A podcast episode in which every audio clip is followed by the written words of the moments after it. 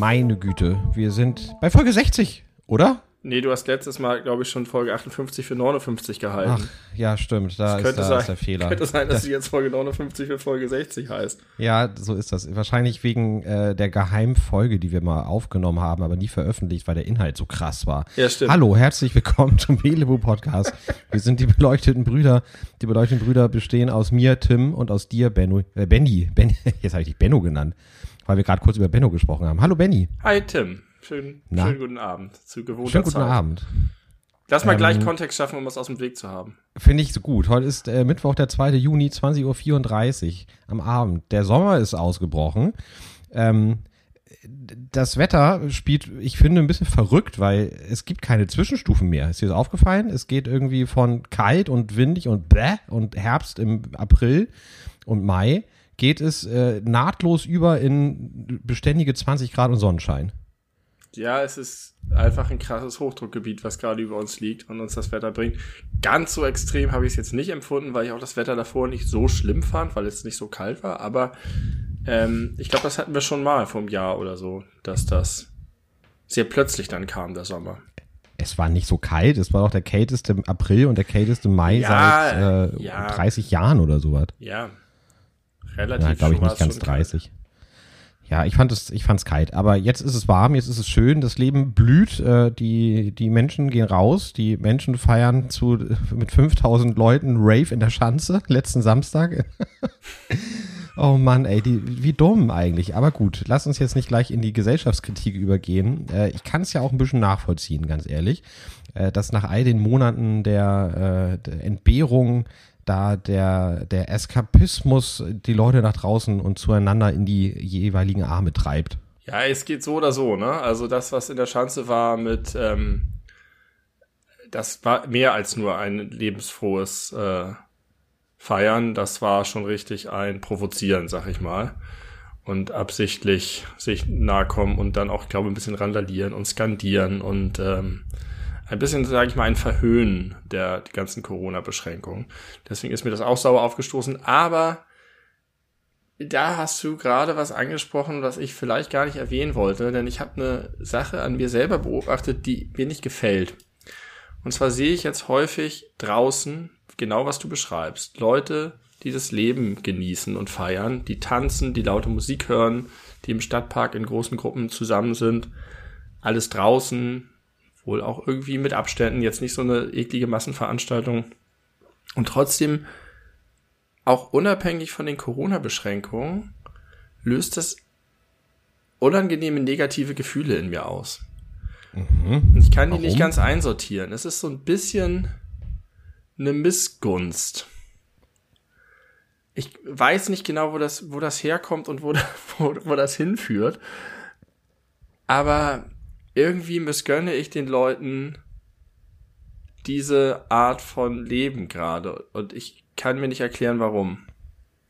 Also zunächst mal ist ja Missgunst eins der allerunschönsten Charaktereigenschaften, die ein Mensch haben kann. Ich ertappe mich da auch immer mal wieder bei, ähm, bei, bei missgünstig sein, allerdings dann eher bei Einzelpersonen, die ich aus irgendwelchen anderen Gründen unsympathisch finde oder nicht mag. Da kann ich mich daran erfreuen, wenn denen irgendwas Schlechtes passiert.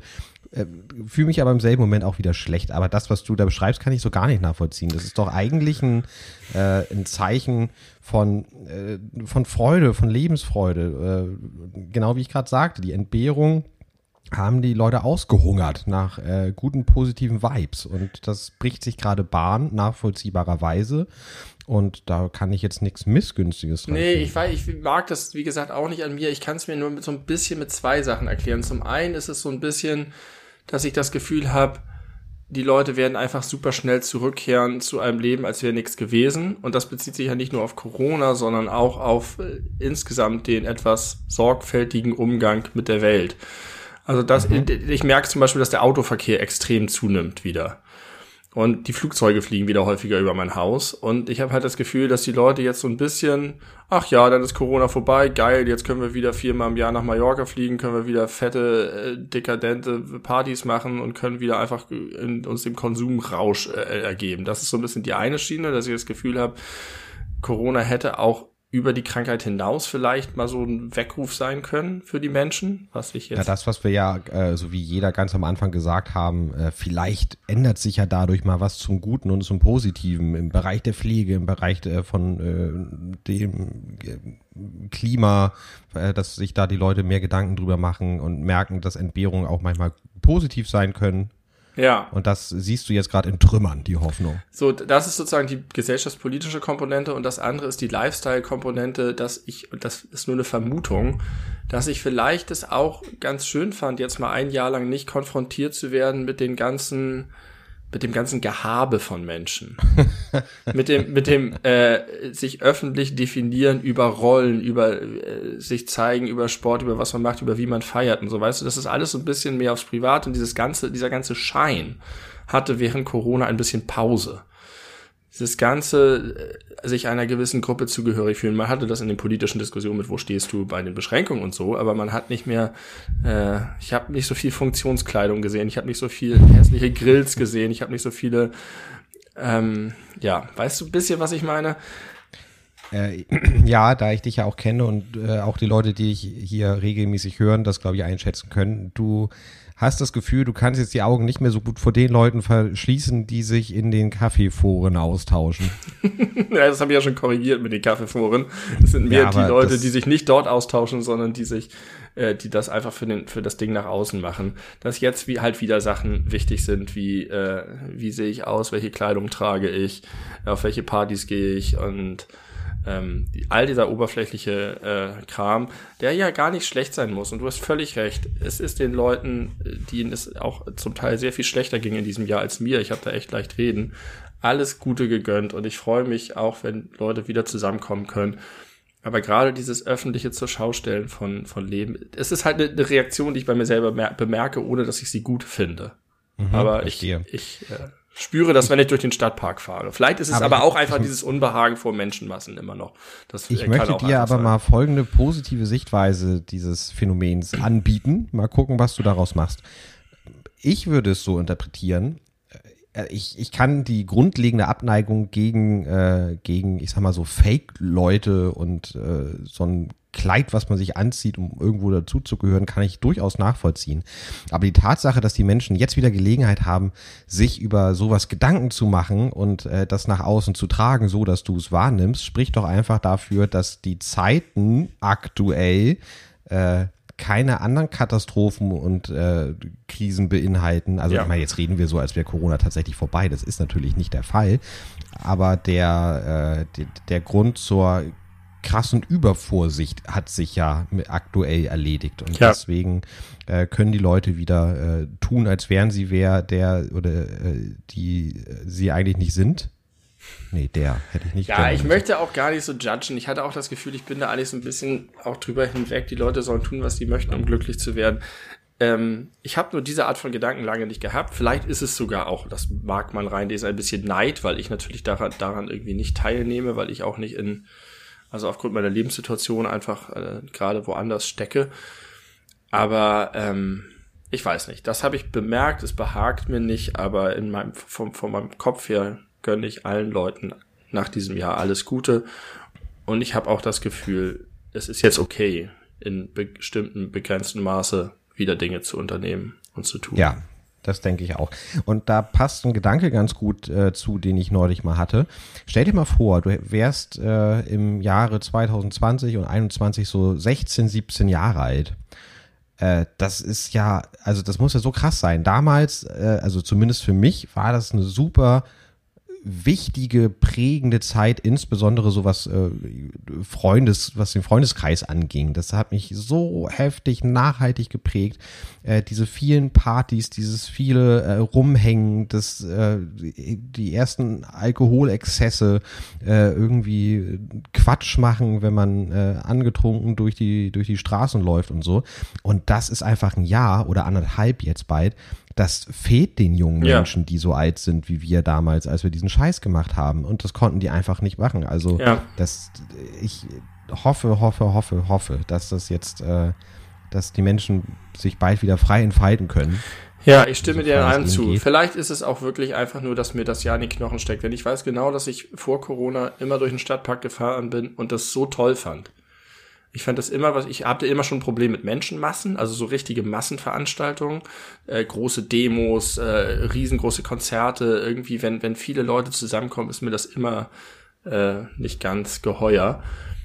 Aber ich fand die Atmosphäre immer schön zu sehen, dass da Leute sitzen, quatschen, Sport machen, Musik hören, das Leben genießen.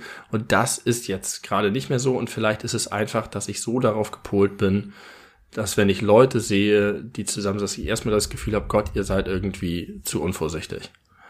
Das Ich muss, das muss jetzt sozusagen erstmal nach, nach, nachwachsen wieder, Ja, dass das verstehe. normal Du musst dich jetzt selber auch erstmal an die neue Situation wieder gewöhnen. Ja. Ähm, ich hätte auch ganz anders reagieren können, gar nicht mit Verständnis und äh, anderen Sichtweisen, die ich dir anbiete. Ich hätte auch einfach sagen können, okay, Boomer. ich finde, das hätte gut gepasst an der Stelle. Ja, das, ich glaube, deswegen war mir das auch so unbehaglich, weil ich das Gefühl hatte, ich be betrachte da kopfschüttelnd die jungen Leute.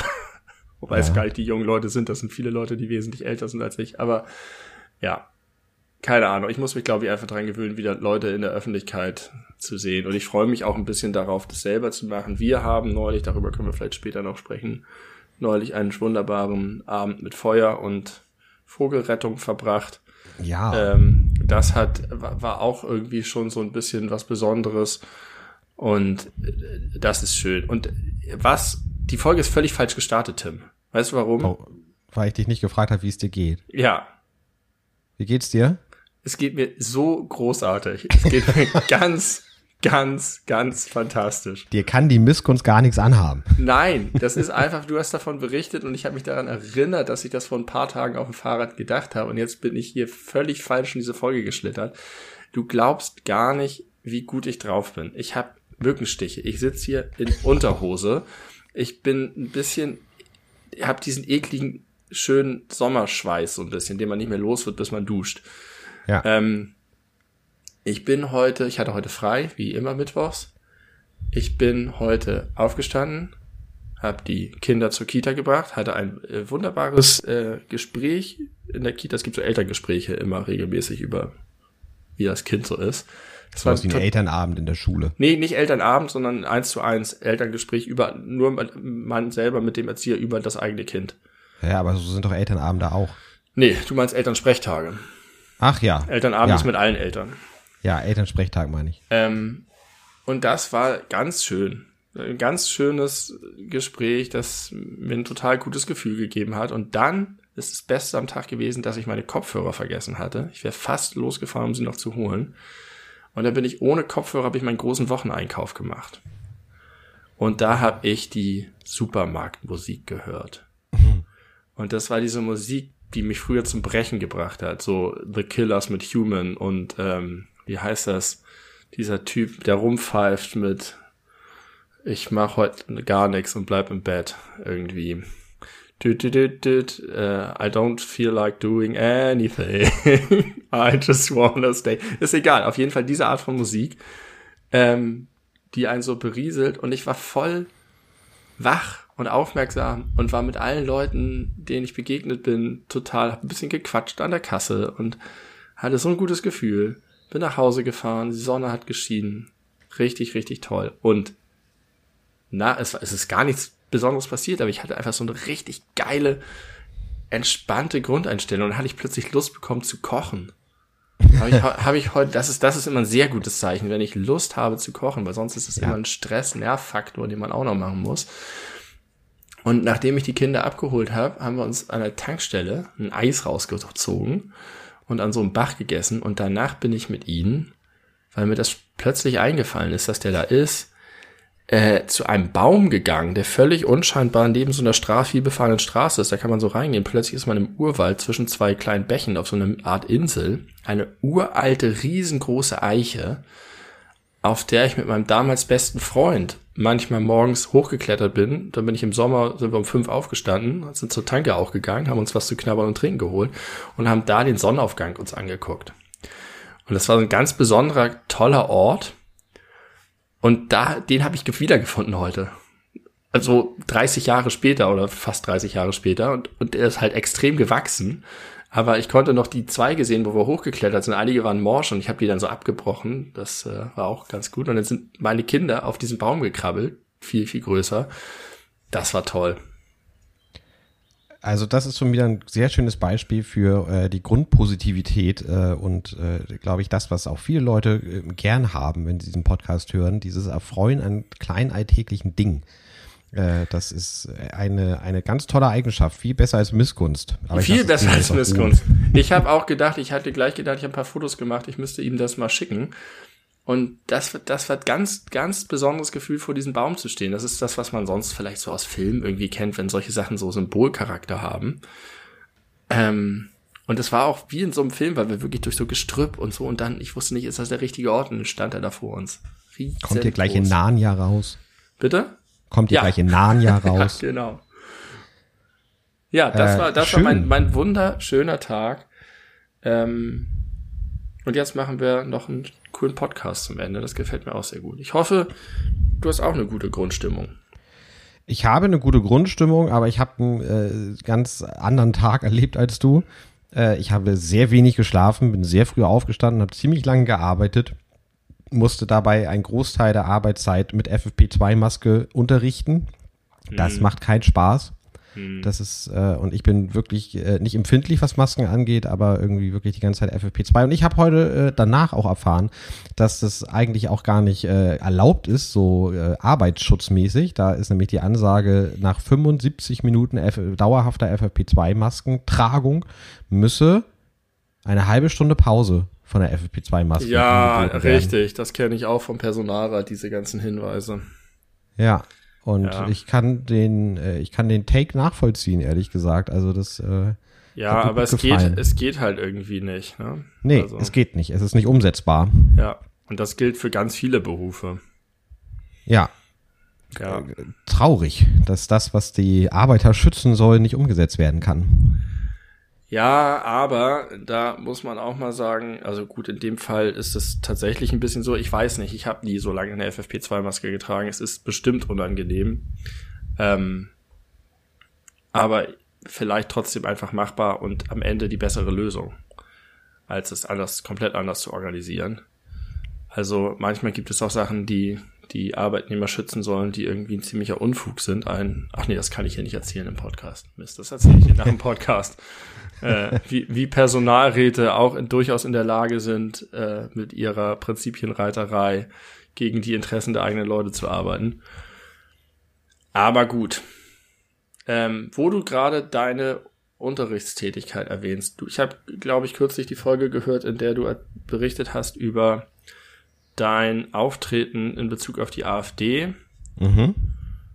Äh, und ob du, wie vorsichtig du da sein musst. Und du hast dich darüber aufgeregt, was für eine Bühne der AfD und entsprechenden Leuten geboten wird in den Medien. Und dass genau. wir haben darüber gesprochen, ja. dass die überproportional vertreten sind. Und vor dem Eindruck, dass ich da gerade drei, vier Folgen unseres Podcasts wieder gehört habe, gedacht, wir, wir sind echt krass überproportional am Bühne bieten für die AfD, für Impfgegner, für Querdenker und Leugner, für Attila Hildmann und äh, äh, den Wendler. Ähm, und ob das eigentlich richtig ist. Äh, spannende Frage. Äh, äh, ganz kurz noch, du hast nämlich erwähnt irgendwo, dass Attila Hildmann, wie viele Leute sein Quiz verfolgen. ja. Und das waren dann immer so 3000 Leute halt aus ganz Deutschland irgendwie oder dem deutschsprachigen Raum, was echt wenig Leute sind. Und äh, wir featuren den so prominent. Und ich finde das Phänomen ja interessant und spannend und äh, es gibt viel darüber zu sagen, aber vielleicht ist das genau die gleiche Falle, in die auch die Medien laufen. Wir machen das nicht für Klickzahlen, aber auch, weil es irgendwie so ein, uns tickelt. Ja, aber wir äh, reproduzieren das, was wir konsumieren. Und äh, wir haben ja keinen keinen journalistischen Bildungsauftrag äh, und sind haben keinen Anspruch darauf, äh, irgendwie einen gewissen Pluralismus abzubilden, sondern wir reden natürlich immer über die Dinge, die uns privat äh, interessieren, betreffen und so weiter, äh, mit denen wir uns beschäftigen, über die wir uns Gedanken machen. Und wenn einem das halt immer so präsentiert und geboten wird, dann äh, finde ich das jetzt nicht, nicht verkehrt. Also, äh, ja, ich, ich meine jetzt aber auch nicht, dass wir noch Karl Lauterbach und Cem Özdemir jedes Mal featuren müssen, um irgendwie alle, alle zu bedenken. Das stimmt, das wäre, da wäre dein Argument genau richtig. Aber vielleicht ist es trotzdem so, dass dadurch, dass wir diese Leute immer wieder für unsere geringe Reichweite, die wir haben, die trotzdem auch weiter reproduzieren und relevant halten. Okay, Frage. Ich lese gerade ein ganz, ganz, ganz tolles Buch. Ich weiß nicht ganz genau, wie der richtige Titel heißt. Ich nenne es immer das Bildbuch, aber das heißt irgendwie sowas wie äh, ohne Rücksicht auf Verluste, wie Bild äh, bla bla bla vorgeht oder so. Ja. Etwas unhandlicher Titel. Das ist von den beiden äh, Chefs vom Bildblog, äh, mhm. ist vor wenigen Wochen erst erschienen und ist unfassbar toll. Aber das ist ein richtig, richtig, richtig tolles Buch, weil das über äh, Jahrzehnte die Entwicklung der Bildzeitung äh, ja nacherzählt, äh, die die Kampagnen auseinander nimmt, die Fake News äh, mit guten Quellen widerlegt und einfach die komplette Agenda dahinter äh, offenlegen, die jetzt, ich sag mal, nicht ultra überraschend kommt, wenn man sich das Thema ohnehin schon mal kritisch angeschaut hat. Aber äh, mit welcher Akribie sie das recherchiert haben, ist halt ganz toll und es ist sehr gut geschrieben, dass man da äh, auch wirklich dran bleibt. Also äh, ganz tolle große Buchempfehlung. Und äh, da könnte man ja genauso argumentieren, dass es da äh, auch ja, der Bildzeitung ein riesengroßes Forum geboten wird oder äh, einfach sehr monothematisch natürlich darüber berichtet wird. Äh, das dürfen die ja dann nach deiner Theorie eventuell auch nicht tun. Nee. Also, und das nein, nein. im Grunde machen wir das ja. Wir machen das jetzt nicht journalistisch, aber wenn wir diese ganzen Themen ansprechen, ordnen wir sie ja ein, wie, ich sag mal, Menschen mit einer humanistischen Grundeinstellung diese Dinge einordnen sollten, in Anführungszeichen. Ja, nur gibt es Unterschiede. Erstens ist die Bild ein wesentlicher relevanter medialer Faktor in Deutschland und wird in der, es geht ja um die Überrepräsentation, auch in den Medien, dass irgendwie sehr, sehr viel über die AfD berichtet wird. Und ah, ja, mhm. bei Leuten wie dem Wendler und Attila Hildmann und dem äh, stellvertretenden Landratsvorsitzenden der AfD-Jugend in irgendwo auf dem Land in Bayern, bei denen ist es halt tatsächlich so, dass die eigentlich keine Relevanz haben. Und jetzt kann man darüber streiten und sagen, ist Hildmann vielleicht einfach nur ein Fall für die Justiz und, und wie viel und so, aber das ist nämlich genau der Punkt. Irgendwo wird durch die Berichte, kriegt er erst seine Bedeutung. Wenn er einfach nur 3000 Irre hat, die ihm zujubeln, dann ist das nicht weiter relevant. Aber durch die Medien, durch die sozialen Medien auch, wird das überhaupt erst ein Ding. Ja. Und da kann man halt irgendwann überlegen, und das ist was, was man als Journalist tun sollte, was man als reichweitenarmer Podcaster tun kann und nicht muss. Es ist ja auch nur ein Gedankenexperiment. Ich sage ja gar nicht, ich finde, wir sollten über das reden, worüber wir reden wollen. Nur ob das eigentlich, ob man das kritisieren könnte, dass wir einerseits die Überrepräsentation kritisieren und andererseits. Aber ja, war nur ein kleiner Gedanke. Ich glaube, wir sollten einfach tatsächlich so weitermachen, wie wir das tun. Hast du Sorge, dass wir Hypocrites sind? Mir war in der Folge, in ja. der ich das gehört habe, war es nur so, dass ich dachte so, okay, das ist jetzt vorbei, ach, jetzt ist doch gut, wenn ein anderes Thema kommt. Und dann kamst du noch mal mit einer Wendler-Geschichte um die Ecke. Ja, die, das ist aber auch unerschöpflich. Okay, es war einfach viel vielleicht in dem Moment. Naja. Wir gehen so ein bisschen, wir können jetzt anfangen, über Cancel Culture zu sprechen, äh, die ich ausdrücklich äh, gut heiße in vielen Fällen. ähm, aber müssen wir jetzt auch nicht, aber ich möchte dir passend zum Thema eine ganz kleine Attila Hildmann-Neuigkeit erzählen. Bitte. Pass auf, das ist nämlich richtig witzig. Die Mutter von Attila Hildmann hat sich impfen lassen und er findet es richtig scheiße. da musste er erstmal eine Sprachnachricht für verfassen, weil, vier, weil er es nicht fassen konnte. In vier bis 14 Monaten ist sie tot. Ja, aber guter Themenübergang. Wer wird morgen geimpft? Ich. Du wirst morgen geimpft. Herzlichen Glückwunsch. Ich applaudiere dir zu diesem Glück. Danke. Um 9.20 Uhr und ich freue mich richtig doll. Ich habe gerade ja. meinen Impfausweis gefunden. Er war da, wo ich ihn vermutet hatte, aber ich habe ihn nicht gleich gefunden, weil er zwischen zwei Zettel gerutscht war. Dann habe ich panisch das ganze Haus durchwühlt und dann habe ich am Ende nochmal da geguckt und dann war er da. Tolle Geschichte. Ja, morgen geht's los. ja, und zwar kriege ich Johnson Johnson in den Arm gedonnert. Also nicht die Person, sondern ihren Impfstoff. Und äh, der braucht nur eine Impfung. So ist es. Äh, ja, das ist ja richtig, richtig toll. Das, das freut mich sehr. Damit sind wirklich nahezu alle Menschen, die mir nahestehen, äh, mindestens einmal geimpft. Ja. Oh Gott, ich hoffe, es hört jetzt nicht irgendjemand, der oder die meint, mir nahe zu stehen und nicht geimpft ist. Und ich habe das jetzt gerade nicht, nicht im, auf dem Zettel. Wenn ja, sorry. Und, und, die, und die persönlichen Kontakte natürlich, natürlich zu dir haben. Ja, da, da also jetzt Brieftauben, Brieftaubenbekanntschaften zählen nicht. Nein, nein, ich rede schon von Menschen, die in meinem realen Leben äh, on a äh, regular basis eine Rolle spielen. Oh, heute ist wieder ein Anglizismus-Tag. Ich merke es. Das kommt vielleicht, weil ich so echt äh, in, in Richtung Übermüdung äh, mich bewege. Ich weiß nicht, ob du das kennst. Wie bist du, wenn du krass übermüdet bist? Früher war das toll. Früher hatte ich dieses, äh, wie, es gibt doch diesen sehr schlechten Spruch nach müde kommt doof. Ja. Aber der traf auf mich total doll zu. Also ich, ich habe manchmal dieses, wenn man irgendwie die Nächte sich um die Ohren geschlagen hat, dass man dann irgendwann erstmal müde und matt wird und irgendwann hatte ich so einen krassen Flow wie auf Drogen und habe einfach die besten Sachen rausgehauen und das war, war super lustig immer. Inzwischen ist es so, dass wenn ich müde bin, bin ich gereizt. okay, wow. Damit hätte ich jetzt nicht gerechnet. Also, äh, ich finde, du hast gerade sehr gut dargestellt, dass äh, meine Kritik an den Spruch nach müde kommt doof oder blöd ich finde, er sagt gar nicht das aus, was, was, die tatsächlich, ja. was der tatsächliche Umstand ist. Und er wird halt in der Regel in den, von den meisten Menschen so benutzt, wenn die sagen, oh, ja, nach müde kommt blöd, wenn sie sich irgendwie versprochen haben oder irgendwas vergessen haben, Nein. was gerade erst vor kurzer Zeit. Doch, da so wird er, wird er ja, benutzt. Aber, aber so im Sinne falsch. von, ich bin müde und deswegen ist mein Intellekt gerade äh, gehemmt. Und das, ja. finde ich, geht voll an der, an der Realität vorbei. Wenn man richtig müde ist, ist man genau wie du es gerade beschrieben hast, wie du früher warst, sonderlich, ein bisschen crazy, ja, auch vielleicht kognitiv nicht auf der allergrößten Höhe, so ein bisschen wie so leicht angetrunken oder so. Nur ohne Rauschgefühl dabei. Ja. Ja. Und das finde ich äh, in dem Spruch nach müde kommt blöd nicht wieder. Nee, blöd, ich kenne ich kenn's halt mit doof und ich habe es immer so interpretiert mit doof im Sinne von, äh, wenn, wenn man einfach total viel Quatsch macht und unbeteiligt Leute daneben stehen und sagen, habt ihr, habt ihr einen an der Waffel oder was? Äh, bitte kurze, ähm, kurzer Reminder an mich in der Zukunft.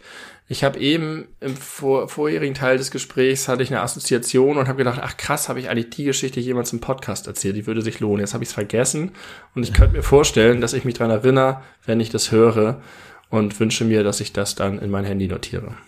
Kurzer Reminder für dich in der Zukunft. Wenn du das hier hörst und vielleicht gerade unterwegs bist beim mhm. Einkaufen oder so, ja. nutzt doch vielleicht mal die Gelegenheit, endlich das WLAN vom HVV-Bussen zu verlassen. Ja, geht nicht. Habe ich probiert. Habe ich geht nicht. Ja, Klar ich, geht das. Ich, ich komme da nicht, ich kriege die nicht angezeigt. In dem Moment, wo ich meine, meine Netzwerke anzeige, sind nur die aktuell verfügbaren angezeigt. Genau, aber wenn das so vorkommt oder vorkam, dann musst ah. du diese Chance nutzen, wenn du gerade ah. drin bist, weil dann geht's ja auf jeden Fall. Das habe ich dir schon beim ersten Mal gesagt. Ja, das habe ich nicht verstanden. Du hast recht. ich habe gedacht, ja, dass er sich sozusagen eine Liste aller Netzwerke, mit denen er sich verbindet, speichert und die kann man irgendwo einsehen. Nein, du hast ja völlig recht. Ich muss einfach Mobi-Click anwählen, wenn es da ist, bei der Gurgel packen und äh, umherschleudern, bis es nicht mehr keuchen kann. Genau. Ich möchte übrigens vorschlagen, den Spruch äh, umzuändern, äh, allgemeingültig in nach müde kommt Quatsch. Ja. Ich finde, das ist viel passender. Also, ich weiß nicht, wohin jetzt die nächsten anderthalb bis zwei Stunden noch führen. Ich wollte dich gerade fragen, weil ich von der Brieftaube gesprochen habe, Taube, ob du, ich glaube, ich habe von der Brieftaube viel früher gesprochen, ob du mal einen Brieffreund hattest. Äh, nein, aber ich habe mal ein Inserat aufgegeben äh, für eine Brieffreundschaft im, ich glaube, Ips-Heft. Oder war das im Mickey Maus Magazin? Irgendwie sowas. Äh, hat sich niemals jemand gemeldet. Ich weiß ehrlich gesagt auch gar nicht, ob es abgedruckt wurde. Man musste das ja wirklich handschriftlich ja. per, per Post da in die Redaktion schicken. Leserbriefe. Äh, mhm. Genau, und ich weiß noch, dass ich mich irgendwie ganz special fühlte, weil man hat ja nur eine begrenzte Zeichenzahl Platz und deswegen gibt es ja so allgemeingültige Abkürzungen. Äh, M und W, ganz klassisches Beispiel, Suche äh, ja. Brieffreundschaft männlich-weiblich. Damals war man auf jeden Fall noch binär unterwegs. Ähm, das äh, hat keinen Erfolg gehabt, äh, weil es vielleicht nicht abgedruckt wurde. Oder falls doch, dann äh, wollte keiner mir schreiben. Und Leserbriefe? Hast du mal erfolgreich Leserbriefe geschrieben, die abgedruckt wurden? Nein, niemals. Ich habe einmal einen geschrieben und er wurde nicht abgedruckt. Äh, für was? Videospiel. Ja, tatsächlich. Zusammen mit äh, meinem Freund Moritz. Der war total, wir haben uns richtig lustig gefühlt und er war gar nicht lustig, glaube ich. Hm. Und er wurde dann noch nicht abgedruckt. Aber ich wurde in einer aktuellen Folge eines Podcasts, den ich höre, der sehr viele Zuhörer hat, ein sehr, sehr großer Podcast ist, wurde mein Kommentar vorgetragen. Mhm. Das war ganz gut. Leider wurde er ein bisschen despektierlich behandelt, aber immerhin. ich wurde naja, gefeatured. Da kann ich mich gut reinversetzen. Als ich mal in einem sehr großen Podcast erwähnt wurde, wurde ich auch außerordentlich despektierlich behandelt.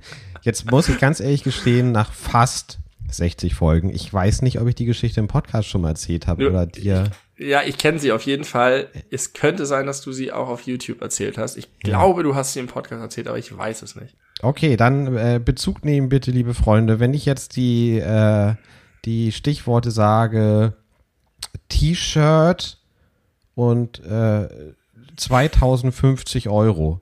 Wie war das Wort, mit dem du bedacht wurdest? Dully McDulsen. Wenn euch das nicht sagt, schreibt genau. es uns bitte, dann kriegt ihr die Geschichte nachgereicht. Genau, dann gibt's sie in der nächsten Folge, bevor ich die jetzt, äh, bevor ich die jetzt nochmal breit trete. Ähm, Habe ich dir eigentlich erzählt, dass das hier gebrannt hat äh, vor ist mittlerweile auch bestimmt drei Wochen oder so oder vier sogar schon? Äh, Nein direkt fast auf der anderen Straßenseite gegenüber, äh, in, äh, na, wie heißt die? Sartoriusstraße, Ecke Hartwig-Hesse-Straße, hat es äh, neulich vormittags gegen halb zehn oder so lichterloh gebrannt im oberen Dachstuhl, dass da richtig die Feuer, äh, das richtig rausgeschlagen ist und man hier, wenn man aus dem Fenster geguckt hat oder vom Balkon geguckt hat, eine dicke schwarze Rauchsäule gesehen hat, die erschreckend nah dran sich anfühlte. Ja. Das war sehr aufregend und es waren irgendwie insgesamt, glaube ich, 120 Feuerwehrmänner und Frauen im Einsatz und äh, konnten das dann, also ja, viel Schaden abwenden tatsächlich, aber das war voll krass. Ja, ich habe das mal gefilmt. Ähm, auf einer LAN-Party in den äh, frühen 2000ern, späten 90ern irgendwie so, bei uns zu Hause, als meine Eltern nicht da waren, haben wir, warst du vielleicht sogar auch dabei, weiß nicht, haben wir eine LAN-Party gemacht. Oben im Stockwerk war ich mit meinen Leuten, unten im Stockwerk war mein Bruder mit seinen Leuten. Und plötzlich hat gegenüber, hat einer gesagt, die waren unten auf die eine oder andere Art und Weise, waren die alle äh, weggetreten eher. Und plötzlich sagt einer, Alter, da brennt euer, eure Nachbarshaus brennt. Und das ist direkt das Nachbarshaus. Direkt gegenüber, über die Straße, brannte oh. der gesamte Dachstuhl und ich hatte, weil ich einen LAN-Film gemacht habe, natürlich, habe einfach voll draufgehalten und habe eine Dokumentation über den Häuserbrand gegenüber gemacht. Und dann hat auch der, die Feuerwehr das gesamte Dachgeschoss so krass unter Wasser gesetzt. Und hinterher haben wir erfahren, das Wasser hat mehr Schaden angerichtet als das Feuer. Natürlich. Das ist meistens so. Hätte das Feuer noch mehr Schaden angerichtet, wenn das Wasser nicht gekommen wäre. Aber ja. Ja, aber das ist äh, tatsächlich in den meisten Fällen so, wenn, wenn Wohnhäuser brennen, dass das Löschwasser mehr Schaden verursacht, als das Feuer bis zu dem Zeitpunkt verursacht äh, hab, äh, ja. hat. hat. Das war ja. beeindruckend, das mhm. zu sehen. Ja, wenn das so nah ist, ne? Das sind so Dinge, die sieht man regelmäßig im Fernsehen, in den Nachrichten. Äh, Ein Film brennt ständig irgendwas. äh, ich ja, weiß gar nicht stimmt. warum. Ich würde Film, sagen, es ist eine überproportionale Branddarstellung im Film. Ja. Und auf jeden Fall auch eine überproportionale Morddarstellung oder ja, Tod, Toddarstellung. Und, und Aliens auch. Versuch mal darüber nachzudenken, wie lange du brauchst, äh, ein Film, der jetzt ein, kein reiner Kinderfilm ist, wo nicht eine Person stirbt.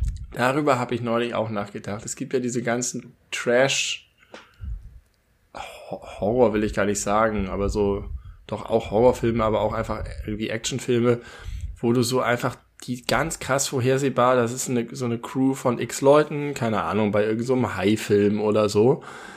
Und du weißt einfach, okay, die und die und die haben jeweils eine Rolle, die ist so und so groß und die bei Zeitpunkt X sind die, die halt sterben. Damit man das ja nicht weiß gar nicht, ob das dem Film zuträglich ist.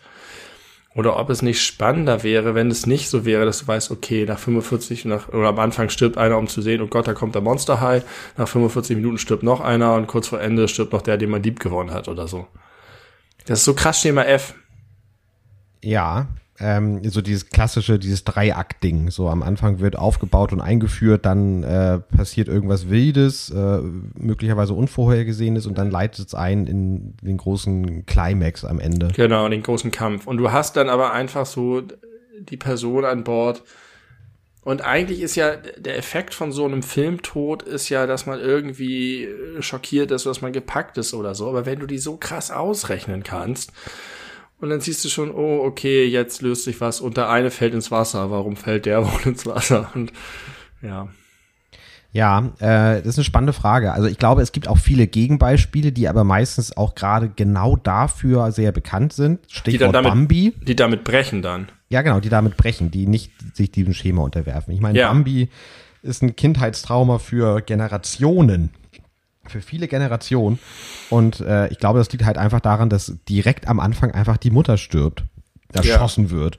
Oder auch äh, oben, also ab der Pixar-Film, äh, ja. äh, der auch mit so einem so einem äh, melancholischen Holzhammer beginnt, was man ja auch so äh, meist nicht gewohnt ist. Ja, bei Bambi ist dann wiederum kopiert worden von In ein Land von unserer Zeit und König der Löwen und ja. Naja, König der Löwen ist von Hamlet äh, kopiert, äh, habe hab ich schon mal herausgestellt. Aber ja, äh, Hamlet ist ja auch durchaus eine Erfolgsstory und, und vielleicht von, hat das auch genau damit zu tun. Vielleicht ist Bambi von Hamlet inspiriert. Möglich. Alles geht, alles geht auf Hamlet zurück.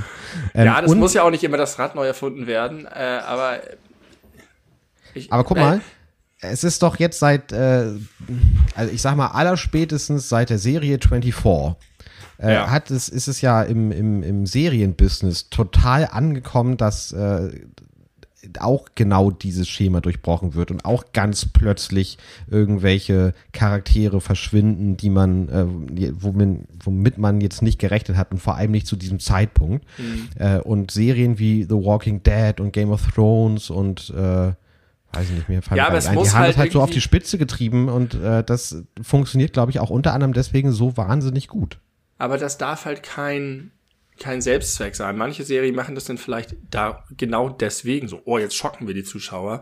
Aber wenn das Narrativ gar keinen Sinn hat, dann ist das Blödsinn. Wenn es keinen Sinn hat, ist es Blödsinn. Ähm, und ich habe mal ein Interview gelesen mit einem Serien- oder Filmemacher, der gesagt hat, äh, für ihn ist das nicht heilig. Es ist sozusagen nicht so, dass eine Figur auf jeden Fall, nur weil sie eine Hauptfigur ist, überleben darf aber er fragt sich immer zu jedem Zeitpunkt, was möchte ich mit dieser Figur noch machen? Wo kann sie hin? Was ist der sinnvolle nächste Schritt? Und wäre ein Tod für die Geschichte hilfreich oder nicht hilfreich? Würde sich der Tod auf die anderen Figuren auswirken oder nicht? Und so musst du halt eigentlich rangehen. Du musst, das muss der Geschichte dienen. Und in ganz vielen Filmen dient das einfach überhaupt nicht der Geschichte. Aber ich habe auch gerade überlegt, diese, ich sag mal, B-Movies, da geht's ja auch nicht darum, dass du wirklich geschockt bist, sondern dass du einfach ja. sehen willst, wie der geile Hai den geilen Typen zerfetzt. Und ja. da brauchst du halt so ein paar Szenen und dann da, da sitzt du ja nicht gebannt vor dem Fernseher, sondern bist unterhalten von der, von der Splatter-Action da.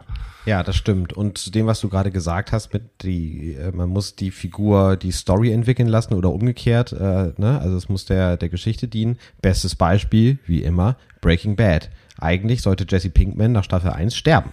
Das mhm. war der ursprüngliche Plan, aber dann war halt Aaron Paul Aaron Paul und Jesse Pinkman einfach der geile Typ und die Chemie zwischen den beiden so äh, großartig, dass sie sich entschieden haben, okay, nein, wir können nicht Jesse Pinkman töten, wir müssen Jesse Pinkman zum Big Deal machen. Ja. Und das war genau die richtige Entscheidung. Ich muss kurz den äh, ungewollten Wortwitz rausstellen, den du gemacht hast. Welchen? Die Chemie zwischen den beiden stimmte. ja, no pun intended. Ja. Äh, ja, schön, äh, cool, spannend. Ähm, Wie sind wir da jetzt hingekommen? Wie kommen wir da weg? Äh, nee, ich, ich möchte gerne noch ganz kurz da bleiben, weil ich habe zwei Dinge, so, die grob zum, äh, oder ja, zwei bis drei Dinge sogar, die grob zum Themenkomplex Komplex Film und Fernsehen passen. Äh, zunächst einmal, weißt du, wer John Cena ist? Nee. John Cena ist äh, einer der erfolgreichsten äh, Wrestler der letzten, weiß nicht, 10, 15 Jahre. Äh, auch im Hinblick darauf, dass er ähnlich wie The Rock auch äh, außerhalb des Wrestlings zunehmend stattfindet und äh, größere Filmrollen bekommt und einfach ein krasser äh, Typ ist. Einfach so ein Typ wie The Rock eigentlich. Ja? ja. Okay. Äh, dass er wie The Rock ist, erkennt man auch an der Tatsache, dass John Cena mitspielt in Fast and the Furious 9. Ja? Und das wird gleich, das wird gleich eine ganz komische Wendung nehmen, pass auf. in einer Interviewreihe äh, zu diesem Film hat John Cena äh, aus irgendwelchen Gründen über Taiwan gesprochen und äh, in dem Zusammenhang Taiwan als Land bezeichnet, als eigenständiges Land. Einfach nichts bei gedacht. Das war jetzt nicht seine Agenda, dafür zu plädieren, Taiwan ist äh, ja. unabhängig, sondern er hat einfach, wie man ja. sagen würde, ja, Frankreich das, das Land neben Deutschland. Weil das auf seinen alten Matchbox-Autos früher drauf stand, Made in Taiwan, und hat er sich gemerkt. Vielleicht, genau. Und China die ja. Äh, ja nicht die größten Fans von der Aussage sind, dass Taiwan ein eigenständiges Land sei, weil sie irgendwie ja das Gefühl haben, das gehöre Das habe ich mitbekommen. Ich habe die Schlagzeile gelesen.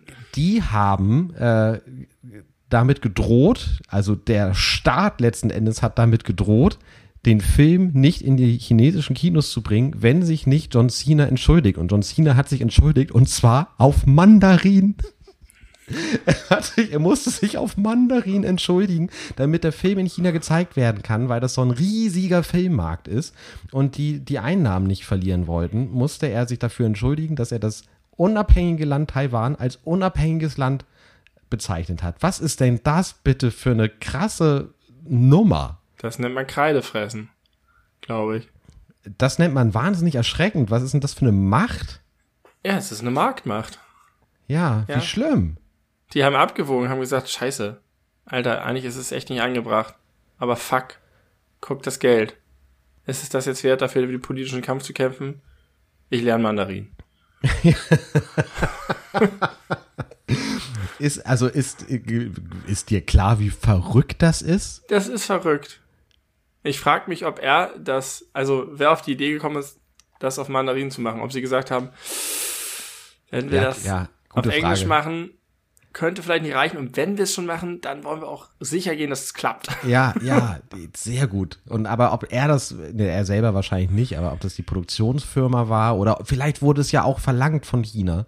Der muss sich entschuldigen, aber auf Mandarin. Das erinnert mich an sehr viele Folgen mit Captain Picard, bei dem Captain Picard die große Aufgabe hat, äh, dem Protokoll zu entsprechen und die Aussprache in der Sprache der Aliens genau richtig zu machen, um irgendeinen Friedens- oder Handelsvertrag abzuschließen.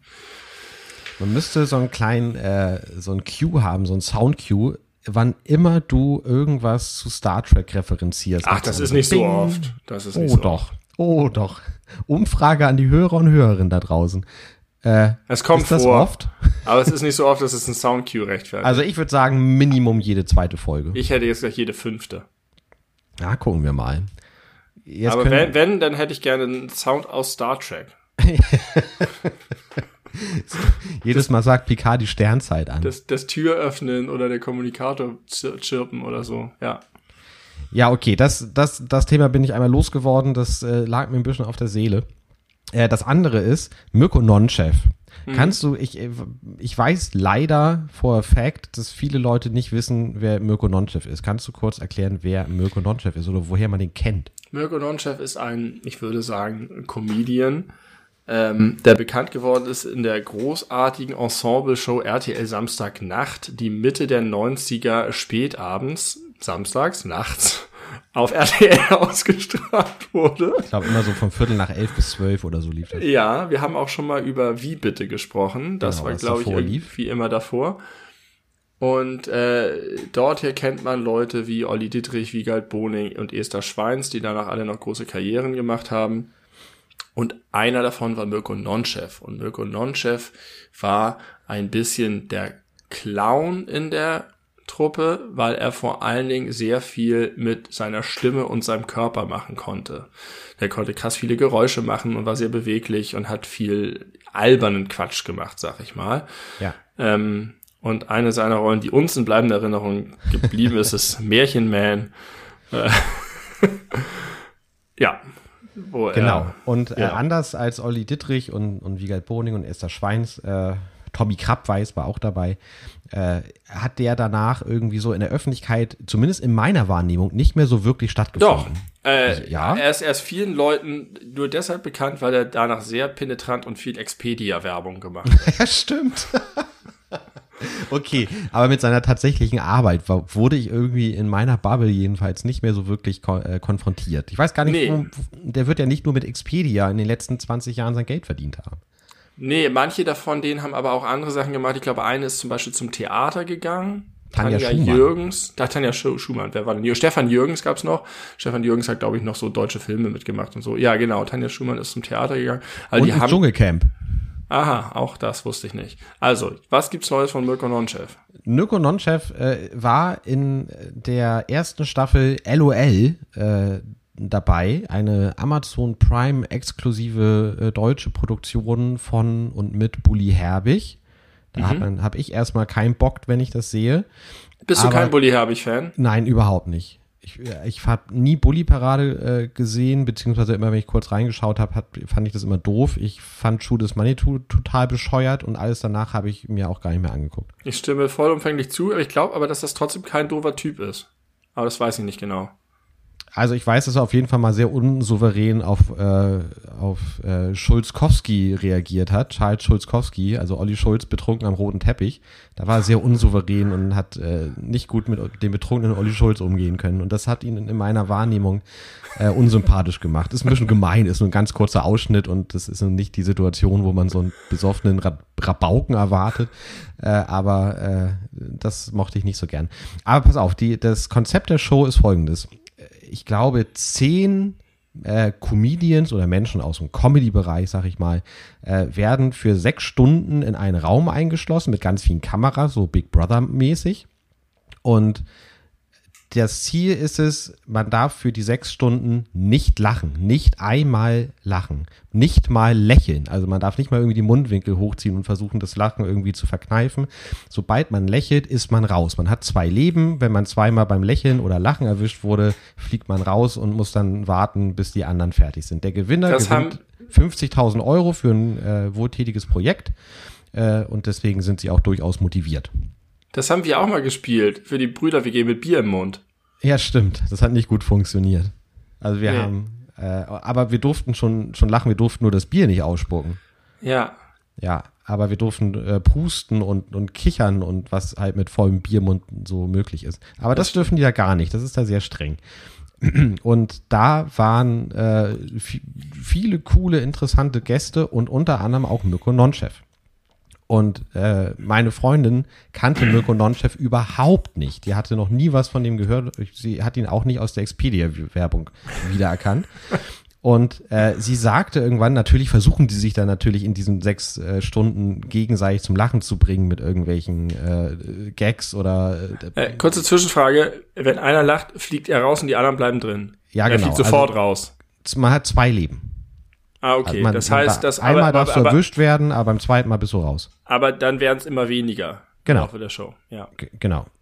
Ähm, und äh, Mirko Nonchev hat halt genau das Gleiche gemacht, was du gerade von RTL Samstagnacht beschrieben hast. Mit irgendwelchen lustigen Perücken hat er irgendwelche Akzente nachgemacht, dazu Geräusche gemacht, sich wahnsinnig schnell bewegt und äh, war halt einfach äh, quatschig. Und meine Freundin guckte mich irgendwann so an. Irgendwie hat mich, mich hat's gefreut. Das hat mich so an früher erinnert. Ich habe diese Show ja auch sehr geliebt. Und das zu sehen, dass äh, er sich auch gar nicht weiterentwickelt hat seitdem, äh, war irgendwie auch schön. Ähm, und meine Freundin guckt mich irgendwann an und sagt, der macht mir irgendwie Angst.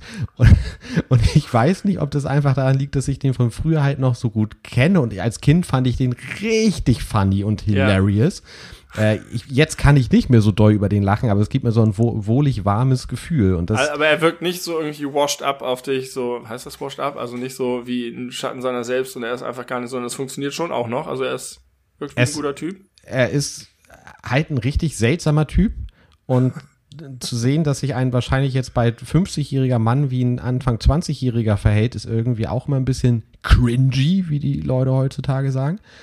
Ähm, er war, er sah ganz seltsam aus, weil er extrem braun gebrannt war.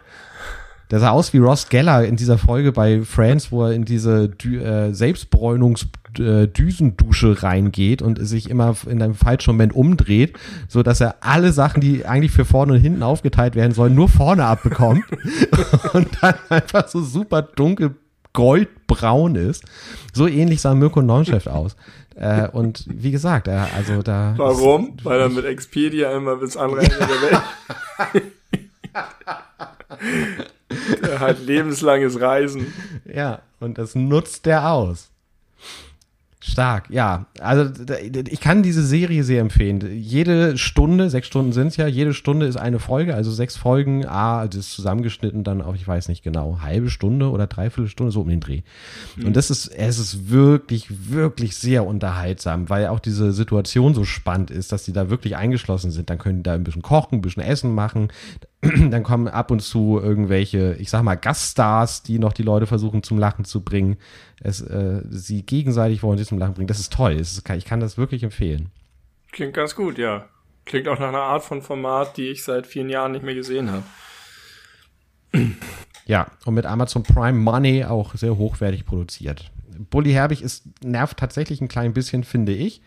Äh, aber vielleicht ist auch die persönliche Abneigung einfach. Aber da waren zum Beispiel, da war auch Wiegald Boning war dabei, der großartige Max Giermann, der auch ein bisschen gruselig war, aus ja, irgendwelchen ja. Gründen äh, Barbara Schöneberger, ja. Anke Engelke, Thorsten Sträter, den ich sehr, der sehr mag, und der absolut geilste von allen, Teddy Teckleban. Kennst du Teddy nee. Teckleban?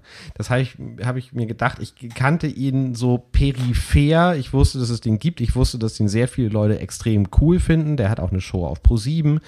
Ähm, aber ich kannte den bis zu dieser Sendung nicht. Und jetzt bin ich echt Fan von dem Typen, weil der ist so unglaublich komisch. Der ist, also wenn man, ich habe mehrfach sehr, sehr laut lachen müssen auf dem Sofa vor dem Fernseher. Ich finde immer, das ist ein gutes Zeichen. Das ist ein sehr gutes Zeichen. Und äh, das hat dieser Mann hingekriegt und das auch auf eine, ich sag mal, nicht, nicht nachzuerzählenden Art. Also das muss man, muss man erleben, um es zu verstehen.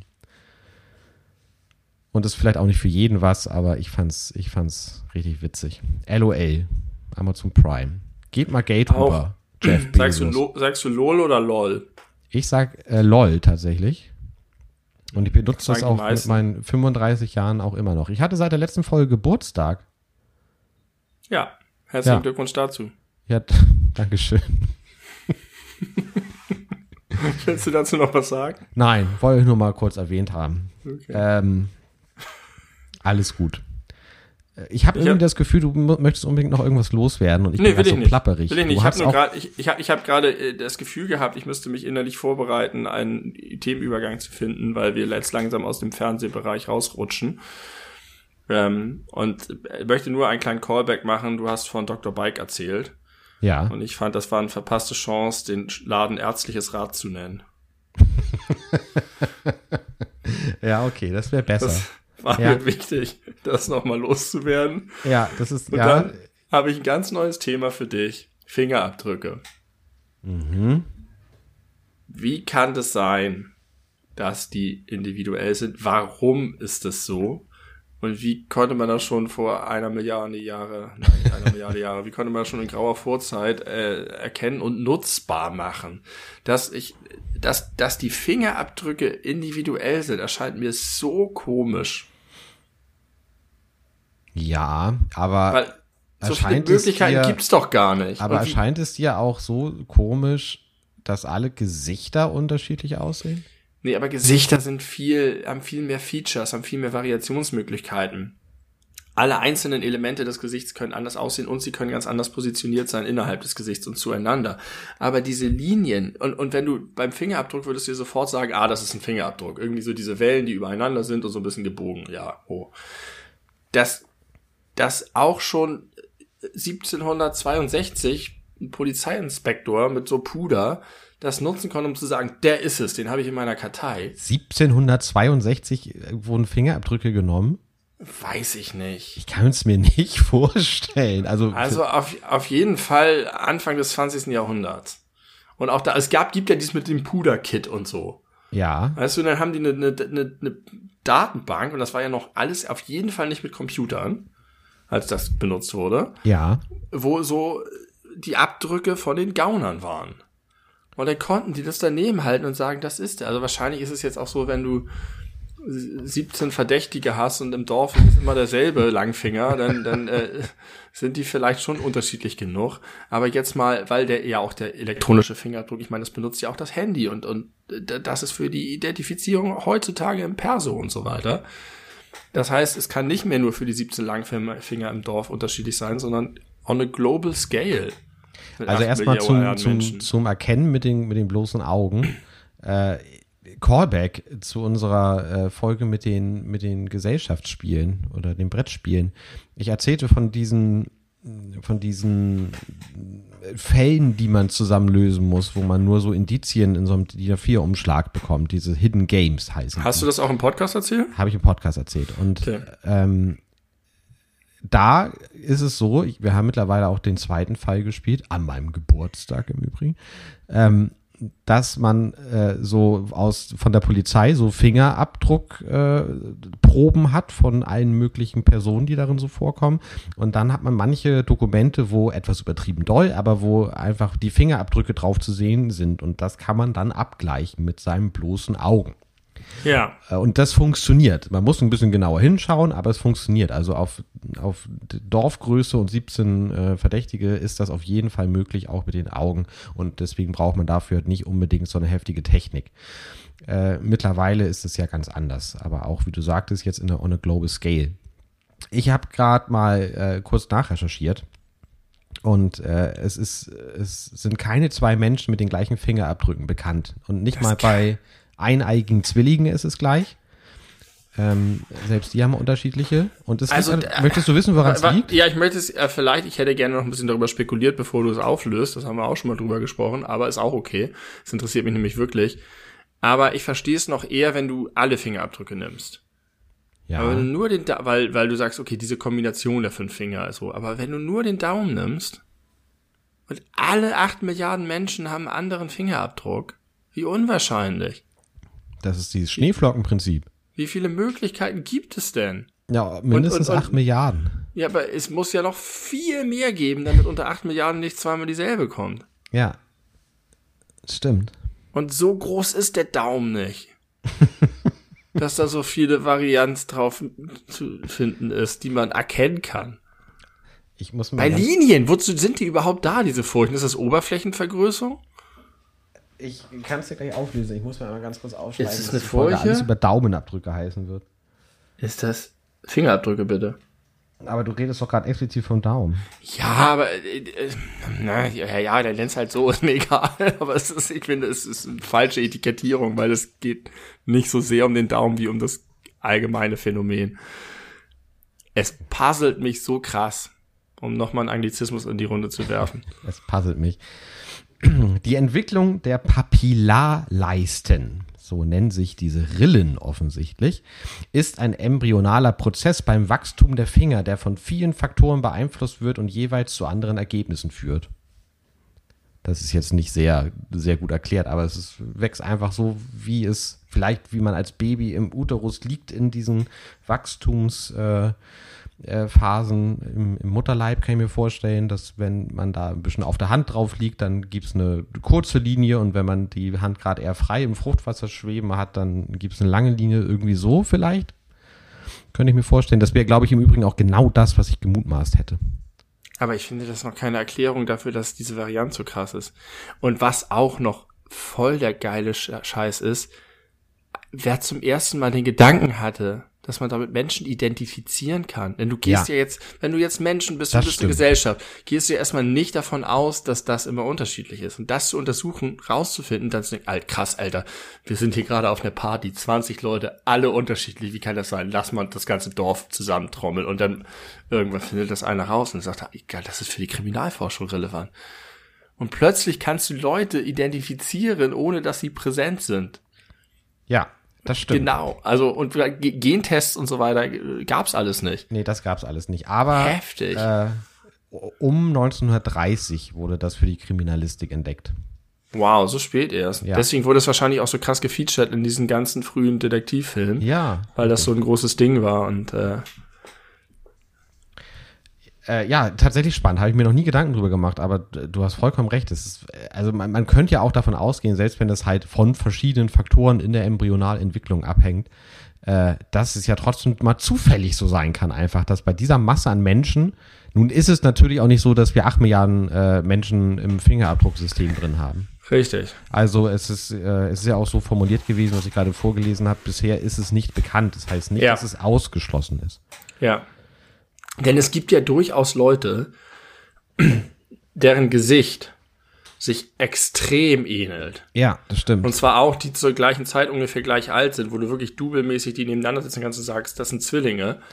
Äh, und die Wahrscheinlichkeit, dass das Gesicht, wobei die natürlich auch nicht identisch sind, muss man dann fairerweise sagen, aber die, die Wahrscheinlichkeit, dass ein Gesicht genau gleich ist, finde ich viel weniger plausibel, als dass Fingerabdrücke gleich sind. So wie bei Keanu Reeves, der erstens seit äh, 25 Jahren auch überhaupt nicht einen Tag gealtert ist. Und es gibt auch so, gibt auch so ein Bild, so ein, so ein, so ein großes, äh, herrschaftlich gemaltes Gemälde irgendwie aus dem, aus dem 18. Jahrhundert, wo irgend so ein Lord oder so zu sehen ist. Und der sieht genauso aus wie Keanu Reeves. Also eins zu eins, als hätte der einfach damals Modell gestanden für den. Und deswegen, es gab ja schon die Theorie, dass Keanu Reeves eigentlich ein Vampir ist. Und ich äh, denke, man kann das noch nicht ganz ausschließen. Ich, also bisher bin ich von Indizien recht überzeugt. Er hat sich nur die Haare lang wachsen lassen, damit man überhaupt irgendeine Entwicklung sieht. Genau, damit man das Gefühl hat, er würde älter werden. Aber das ist nicht so. Die Haare wachsen, aber der Rest bleibt. Das ist Keanu Reeves. Verdammter Teufel.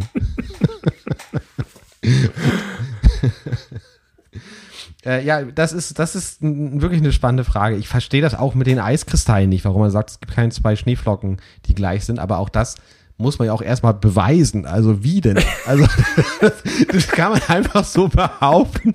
Das kann ja niemals irgendjemand nachweisen. Das ist wie Religion. Das ist wie Gott.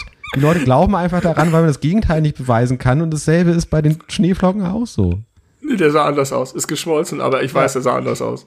Ja, ich habe das genau beobachtet in den kurzen Ja, dreieinhalb Minuten, wo ich das angucken konnte. Die wurden alle mit krassen Mikroskopkameras fotografiert und katego- katego- katalogisiert. Alle. Aber ja. Ja, alle. Also nicht alle, aber ausreichend, um zu dieser Aussage zu kommen. Ja, weiß ich nicht. Ich, also da glaube ich ja auch so, so sch- statistischen Hochrechnungen, also ab in, in so einem Maße nicht mehr, wenn es um die Weltschneeflocken geht.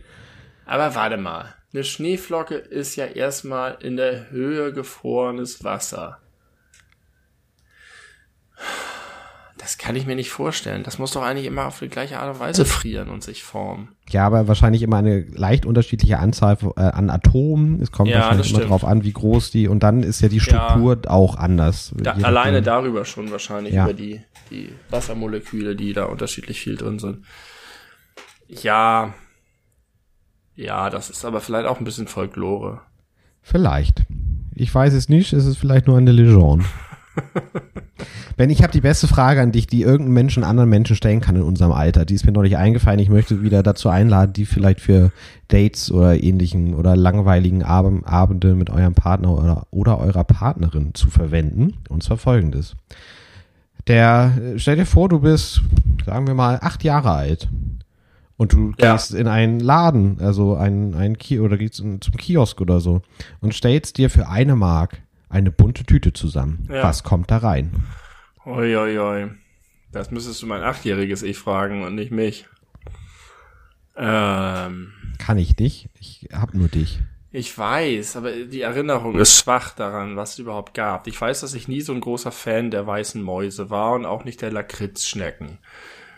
Was ich immer mit dazu gemacht habe, obwohl das nicht meine Lieblinge waren, waren die Frösche. Ja, Unten weiß und oben grün. ja. Ähm, ich mochte auch, die gab es aber eher selten, diese langen Weingummi-Würmer, so lange Regenwürmer. aber nicht sauer, sondern Nee, einfach nee, nur die, Weingummi. die einfach so bunt waren. Die waren irgendwie so. ja, aber die waren auch an der Unterseite mit so Schaum, Schaumstoff. Nee, nee, nee, gesagt. nee, nee. Das ist so ein Weil- reines Weingummi. Die waren, glaube ich, rot, gelb, grün oder, oder rot, rot und gelb irgendwie so gescheckt oder gestre- gestreift. Ähm, manchmal habe ich saure Zungen, also die, diese langen Tagliatelle, diese Bandnudeln-Dinger gemacht. Colaflaschen waren eigentlich immer ein, zwei dabei. Ich habe ich hab sehr viel, ich habe immer von allen ein bisschen genommen. Das passt Fall. gut zu dir. Ähm, Cola-Kracher waren geil. Mhm. Ähm, das sind jetzt so die, die mir spontan. Ja, dann, dann bestell mal bei mir. Wa- ich was- habe noch, was- ich was hab noch ich- ungefähr die Preise im Kopf. Was ich, was scheiße war, obwohl es lecker war, weil es so krass geklebt hat, waren die Erdbeeren und die Schlümpfe. Die hatten einen geilen, intensiven Geschmack, aber du hast sie nicht aus den Zähnen rausbekommen. Und vom Gaumen abbekommen. Ja, das war, das war dann irgendwann so ein Matsch, so ein harter Matsch. So wie auch, wenn du jetzt, wie sagt man, heißt es nicht echtes Weingummi oder englisches Weingummi, ne? Ja, Englisches die sind aber, ja, ja, der Blasen, ja, nee, die haben noch eine andere Konsistenz. aber auch okay. die klebt Kacke in den Zähnen. Hallo, äh, hallo, ich habe eine ne Mark. Ähm, ich wollte gerne eine, Hallo, eine mein Tüte zusammenstellen. Eine Tüte? Kein Problem. Äh, ja, okay, also ich muss mal gucken, da, da, da hinten, okay. Also ich nehme auf jeden Fall schon mal einen Frosch, Das, sind, Ähm, das sind fünf Pfennig. äh, ein Frucht und zwei Cola-Kracher. Das sind dann 15 Pfennig. Ähm, dann hätte ich gern noch äh, so zwei von diesen langen Würmern und einen roten sauren Lappen. Oh, dann sind wir aber schon bei 45 Cent. Äh, Ja. Pfennig. Was sind Cent? Wir sind doch nicht in Amerika. Ich hätte gern zwei von den langen Haribo, von den langen großen Cola-Flaschen, nicht von den kleinen. Oh, oh, ich habe den Liebling vergessen. Ich hätte gern von dem Rest des Geldes Kirschen. äh, die man sich über die Ohren hängen kann. Ja, die haben so geil geschmeckt. Ja, die Kirschen sind super. Da bin ich. Wir sind da sehr ähnlich. Das, das überrascht mich ehrlich gesagt. Äh, ich habe wirklich eine, eine sehr ähnliche Auswahl. Sehr Weingummilastig, niemals Lakritz. Ja. Äh, habe ich auch auch diese Lakritz-Lollis oder sowas. Dies, das fand ich immer nicht so gut. Die, die Weingummi-Lollis waren okay. Äh, aber äh, was du nicht genannt hast, was bei mir auf jeden Fall da reingehört, gehört, oder hast du es am Anfang genannt als nein? Die Pilze. Diese, Äh, ja, nee, die fand ich nicht so gut. diese Schaumgummipilze. ja, die sind okay, aber die hätte ich mir nicht bestellt. die, Die sahen ich eigentlich gern. eher lustig aus, als dass sie lecker waren. Und die hatten eine coole ich. Konsistenz. Ich mochte auch die Konsistenz gern. Meine Frau war vor wenigen Jahren mit ihrer äh, auf, auf einer Klassenreise mit ihrer Klasse und da gab es irgendwo an so einem abgelegenen Ort irgend so einen Kiosk, der die größte Süßigkeitenauswahl Deutschlands oder so hat. Der hat so so zugebaut und hat einfach so 10.000 verschiedene kleine Kästchen, in denen lauter verschiedene Süßigkeiten sind. Und das war wohl für die Kinder der, der krasse Traum. Und sie war auch einfach völlig begeistert von diesem Laden. Und da gab es ganz abgefahrene Sachen. Ja, Wo ist der? ja, kann ich dir nochmal rausfinden, aber es ist irgendwo, weiß ich auch nicht. Irgendwo hier in Norddeutschland. Spannend. Ja, da würde ich auch mal hingehen, wenn das, wenn ich da in der Nähe wohnen würde. Ja, Das ist schon echt geil. Ja, eine ich habe bunte Tüte. eine bunte Tüte. Ich habe äh, auch äh, einen riesen, äh, also ich habe immer viel mehr Monsterzungen genommen, als du sie jetzt bestellt hast. Die, Mhm. die Lappen, wie du sie gerade genannt hast. Das ist auch Lappen. Äh, die, genau, die Monsterzungen, die fand ich immer äh, zu geil. Die finde ich heutzutage auch immer noch richtig gut, aber ich kann die nicht mehr essen, weil ich nach der dritten spätestens solche Zahnschmerzen kriege. Ja, das ist krass. Das ist, dass ich, ich kann das nicht mehr. Das ist krass. Da merkt man auch, dass man alt wird. Was ich auch noch manchmal gerne hatte, das war, es passt nicht so richtig in die bunte Tüte, aber gab's da auch, war Magic Gum. Ist das das, was so geknistert hat? Ja, diese in der blauen kleinen Tüte. Kaugummi, was ganz doll knistert. Genau, hat mir seinen Finger angeleckt, da reingehalten und dann hat es in der Zunge Ja, gepritzelt. ich ja. habe es einfach aufgemacht und auf einen Schwung. Ah ja, das geht natürlich auch, wenn man Und dann den Mund schön auf. Ja, dass man das hört. Ja. Dann, dann hört man das, wie das so britzelt. Das, ja. Und dann machst du den Mund auf und zu und dann machst du. Ja, geil. Was ich eigentlich ganz gerne mochte, war mir die Tüten, also einfach fertig zusammengestellte Tüten zu nehmen. Gar nicht, gar nicht das so zu bestimmen, sondern da hatte man auch so ein bisschen diesen Überraschungseffekt. Manche sagen, mochte man vielleicht nicht, den konnte man noch mit anderen tauschen oder so. Aber es gab vor allen Dingen in Schwimmbädern, gab's so, wenn man im Schwimmbad rauskam, dann lagen die da so in diesen äh, kegelförmigen Tüten. ja, die gibt's heutzutage immer noch im Kino für 4,50 Euro. Kein Scheiß. Ja. Äh, aber, aber ich bin immer noch ja auf meinem äh, Anti-Süßigkeiten-Trip eigentlich. Ich muss nur eine Beichte machen.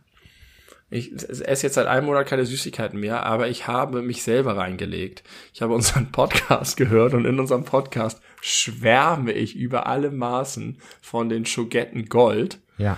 Auf eine Art und Weise, dass ich sie haben musste. Ich war gerade bei der Arbeit fertig und habe nach der Arbeit dort, wo ich arbeite, ist ein Supermarkt, mal einkaufen, so ein bisschen Notsachen und habe gezielt Schogetten Gold gesucht mir ein Paket genommen und auf dem Weg vom Supermarkt zum Fahrer das gesamte Paket gegessen.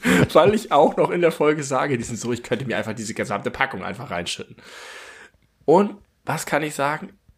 Sie wurden tatsächlich ein bisschen entzaubert. Oha. Oh, du es hast deine eigenen Erwartungen so hochgeschraubt, dass, ja. du, dass sie nicht mehr gereicht haben. Die, also als ich sie letztes Mal hatte, ich erinnere das, wie geil ich die fand und dass ich die immer wieder essen wollte. Vielleicht lag es auch daran, dass ich ein ganzes Paket auf einmal gegessen habe. Aber sie waren, waren schon gut, aber doch eher durchschnittlich. Und jetzt bin ich auch davon wieder geheilt, hoffe ja, ich. Das ist doch vielleicht ein, äh, also pass auf, das ist jetzt ein Tipp da draußen für alle, die nach irgendwas süchtig sind. Wenn ihr zum Beispiel, sagen wir mal, süchtig seid nach Heroin, nehmt doch einfach mal die fünffache Menge von dem, was ihr eigentlich nehmen würdet, um euch wohl zu fühlen und dann gucken wir, ob ihr, das ist vielleicht kein gutes Beispiel. Ihr Raucher da draußen, wenn ihr aufhören wollt, raucht doch mal fünf Zigaretten nacheinander, übergebt euch, vielleicht habt ihr danach keinen Bock mehr da drauf. Ja. Soll ich das ausprobieren? Live im Podcast und man, man, hört mich, man hört mich brechen irgendwann so in der Ferne. das Jenke-Experiment mit Tim. Nie wieder rauchen. Ja, vielleicht hat es mit Schogetten Gold funktioniert. Ja, interessant. Äh, und ich habe in dem Zusammenhang neulich eine Handynotiz bei mir gefunden, die ganz alt ist, wo ich das Gleiche hätte sagen können, aber ich bin einfach wirklich weg davon. Das ist so krass abgesehen jetzt von diesem einen. Ich habe hier die Notiz, Lind Schokocreme betritt den Markt. Weil Lind jetzt ein Nutella-Konkurrent geworden ist. Nein, wirklich? Mhm. Und es gibt jetzt von Lind Nutella quasi in mehreren Sorten. Dunkle Schokolade, helle Schokolade, nussig, ohne nicht so nussig. Und die schmeckt richtig gut. Mhm. Das finde ich deutlich besser als andere Nuss-Nougat-Creme. Aber jetzt habe ich das gelesen und dachte, ich laufe jetzt immer im Supermarkt dran vorbei und denke, nee, und bevor ich jetzt das nochmal lobpreise und dann in drei Monaten über das Ding Zeug hier falle, rede ich nicht weiter drüber. Aber falls, falls ihr Schleckermäuler da draußen noch an, am Nutella-Löffel hängt, äh, probiert doch mal das Produkt von Lind aus. Du musst dich vor dir selber beschützen, indem du jetzt nicht weiter ins Detail gehst. Ja, ich muss mich wie äh, Odysseus anbinden lassen, wenn die Sirenen anfangen zu singen. Und die Sirene bist in dem Fall du selber. Da habe ich noch. Ja, das stimmt. Alter, ist das creepy. Ich bin meine eigene Sirene. Warum musste Odysseus angebunden werden, aber seine Crew hat sich Zeug in die Ohren gestopft? Warum hat er sich nicht auch Zeug in die Ohren gestopft? Musste er den Gesang ertragen, weil das eine Prüfung der Götter war? Ja, ich, wahrscheinlich ist, ist das so. Sehr gut. Das ist eine Frage für die griechischen Griechen. Ja. Guter Callback zu einer sehr alten, aber guten Folge bei dir im Proberaumkeller. Da ja, haben wir haben lange nicht mehr Musik gemacht, muss ich mal ja, sagen. Ja, das ist mir auch aufgefallen. Das äh, müssen wir demnächst mal wieder ändern. Aber ja. wir müssen jetzt nicht unsere privaten Termine im Podcast ausklamüsern. Das Oder? ist super authentisch, weiß ich nicht. Vielleicht ja. hat man dann noch mehr das Gefühl, einfach bei uns dabei zu sein. Hier, hör diesen Belebu-Podcast. Worüber reden die denn so? Ah, die verabreden sich privat währenddessen. Der eine kotzt, nachdem er fünf Zigaretten geraucht hat. Also, nach dem Pitch wäre ich dabei. ja, auf jeden Fall mal ein bisschen was anderes. Ähm, ich habe neulich im Fernsehen äh, bei Galileo, glaube ich, was gesehen. Das hat mich fasziniert.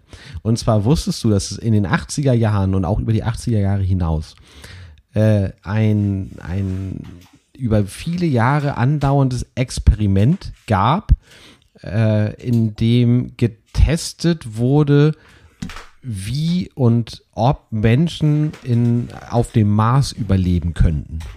Also die haben eine Station aufgebaut in Arizona, die abgeschottet ist von der Außenwelt und nur Dinge dabei hat, die man theoretisch mit einem, mit einem Raumschiff oder einer Raumkapsel auf den Mars bringen könnte, wenn das dann da aufgebaut wäre, ob dann innerhalb dieser Biosphäre äh, die Menschen überleben könnten. Und dafür Ja. haben sie Freiwillige gesucht, die da drei Jahre drin leben sollten. Ah, Moment, in der echten Biosphäre auf der Erde. Ja, genau. Die haben das Davon auf, habe ich mal auf gehört. der Erde so aufgebaut, wie man es theoretisch auf dem Mars aufbauen könnte, wenn man das da alles Ja. hinbrächte. Und dann mussten die das halt mal testen, um zu schauen, ob das denn äh, realistisch ist, wenn man da Menschen hochschickt, ob sie da überleben können über mehrere Jahre, ohne Das dass von außen was nachkommt. Das war halt In eine meinem ganz Kopf vermengt, in meinem Kopf vermengt sich da gerade Fiktion und Wirklichkeit. Ich habe mal was darüber gelesen oder gehört und ich glaube genau über dieses Projekt. Das hat mich super fasziniert. Ja, es ist super faszinierend. Deswegen musste ich mir, ich habe mir da so viel zu aufgeschrieben, weil ich das so gerne mit dir teilen äh, wollte. Das war, also äh, eine Regel war, es durfte von, nichts von draußen kommen und auch zum Beispiel kein Sauerstoff. Das heißt, die waren Richtig. dafür verantwortlich, sich ihren eigenen äh, Sauerstoff herzustellen. Das waren auch Mit Pflanzen. Mit Pflanzen, genau. Die hatten da so ein, so ein, so ein kleinen, so ein Urwaldabteil, sag ich mal, auch richtig mit so einer Brandung äh, teilweise haben sie da so ein Meer nachgemacht, äh, um da irgendwie eine Wasserquelle zu haben. Die mussten sich auch das Wasser aber selber herstellen. Ihr natürlich irgendwie Urin äh, wieder aufbereiten und solche Geschichten. Ihre Kartoffeln anpflanzen, alles. Ich möchte ich an dieser Stelle kurz mich nicht auf Star Trek, sondern auf The Expanse beziehen, wo die auf dem Mars leben und wo sie einfach so geile Arboretums haben und so Botaniker die ganze Zeit haben und auch auf den Raumschiffen haben die immer so an den Wänden so Paneele mit äh, Pflanzen. Ja, und wenn das vielleicht mal Wirklichkeit wird, wurde in Arizona der Grundstein dafür gelegt. Ja, voll geil, super interessant. Und wie ging es den Leuten da? Völlig abgeschottet? schlecht. also äh, die haben, das war so ein, ein, ein Typ, der war damals mit dabei, der hat ein Interview gegeben und lief da auch durch die Facilities, die es jetzt immer noch gibt, die werden dafür jetzt aktuell nicht mehr benutzt, aber es ist äh, wohl der Plan, das irgendwann vielleicht wieder zu tun. Und der hat halt erzählt, äh, man hat auch viele Videoaufnahmen natürlich gehabt, weil das ja alles auch wissenschaftlich begleitet wurde, äh, dass die äh, einfach, die sind krass abgemagert. Die haben alle irgendwie so innerhalb weniger Wochen so 10, 12, 15 Kilo abgenommen, weil die einfach nicht es hingekriegt haben, genügend Essen zu produzieren. Das war immer so an der Grenze zu brechen wir ab, brechen wir nicht ab. Und irgendwann haben sie es tatsächlich abgebrochen äh, weil die Gesundheit doch zu sehr gefährdet war. Also so gesehen war es nicht erfolgreich, beziehungsweise man hat gesehen, dass es so nicht geht. Das könnte auch ein Erfolg sein. Äh, aber diese Vorstellung ist heftig. Ich glaube, anderthalb Jahre waren die da letzten Endes drin, so ungefähr. Hat irgend so ein Ölmilliardär finanziert. 150 Millionen Euro hat es oder Dollar hat es gekostet. Das ist so krass. Äh, und die Leute, die da drin äh, waren, nennen sich Bionauten. Das finde ich auch süß. Ja. Oh, für zwei Jahre waren die drin. Für zwei Jahre. Acht Menschen Nee, ich habe das, insgesamt. ich habe mal irgendwo eine Doku oder irgendwas darüber gesehen. Richtig interessant. Ich habe gerade, ich krieg ständig zurzeit einen YouTube-Video-Vorschlag darüber, wie man es überleben kann, von einem Wal verschluckt zu werden. ich habe aber noch nicht drauf geklickt, deswegen kann ich das nicht berichten. Wieder die Frage, interessant, was der Algorithmus äh, deinen Interessen zuschreibt. Ja, das liegt daran, dass ich so viele Subnautica-Videos zuletzt geguckt habe, wahrscheinlich. Ja, das kann gut sein. Äh, ja, Bionaut. Wärst du auch gern Bionaut? Hättest du da mitgemacht, wenn du keine Familienverpflichtungen hättest, um mal den Thrill mitzuerleben? Ich fände das reizvoll, aber man müsste dazu wahrscheinlich auch was beitragen können. Also man bräuchte irgendwelche Skills als Botaniker oder Ingenieur oder so, Ja, stimmt. die ich nicht habe. Also einfach als Zivilist da so sich durchfüttern zu lassen und den Leuten das bisschen äh, Algenkraut noch wegzufressen, was sie gerade noch geerntet haben. Da, da wirst du wahrscheinlich schief angeguckt. Also erstens Aber- würdest du das sicherlich schnell lernen, gerade wenn dein Überleben davon abhängt, zumindest ja, das hypothetisch. könnte sein. Und es, man muss ja auch andere Sachen da machen. Es muss ja einen geben, der abends Gitarre spielt, Einen Germanisten kann man immer gebrauchen. für Unterhaltung sorgt oder vielleicht abwäscht oder Ja, so. vielleicht, äh, das war nämlich auch so eine Erkenntnis, die sie hatten, dass die Forscher im Vor, äh, Vorherein so ein bisschen diese soziale Komponente unterschätzt haben, weil es gab natürlich irgendwann auch so Zwistigkeiten. Also da, da haben die wohl gar nicht das erwartet, dass das äh, so ein großes Problem sein könnte. Aber das Und wurde zack. halt bei den hungrigen Bionauten Ja. äh, wurde es dann halt doch irgendwann zum, zum Problem. Die waren nämlich alle ziemlich hangry irgendwann. pl plötzlich Among Us in Live. Ja. Äh. Ja, ich glaube, da hätten sie, da hätten sie mich mal äh, mitnehmen müssen. Ich hätte da schon äh, für, für Entspannung und Unterhaltung gesorgt. Vielleicht wäre es dann ein Erfolg gewesen, ein größerer Erfolg, das Projekt. Ich kann mir vorstellen, dass die auch gut bezahlt wurden für das. Das kann sein, da wurde, glaube ich, gar nichts, äh, gar nichts zu gemacht. Äh, kurzer, harter Themensprung. Wenn du deine Waschmaschine ausleerst, weil, also ausräumst, weil du fertig gewaschen hast, drehst du dann den Zulauf zu? Am Wasserhahn? Nein. Nein, nie, gar nicht? Nein. Oi.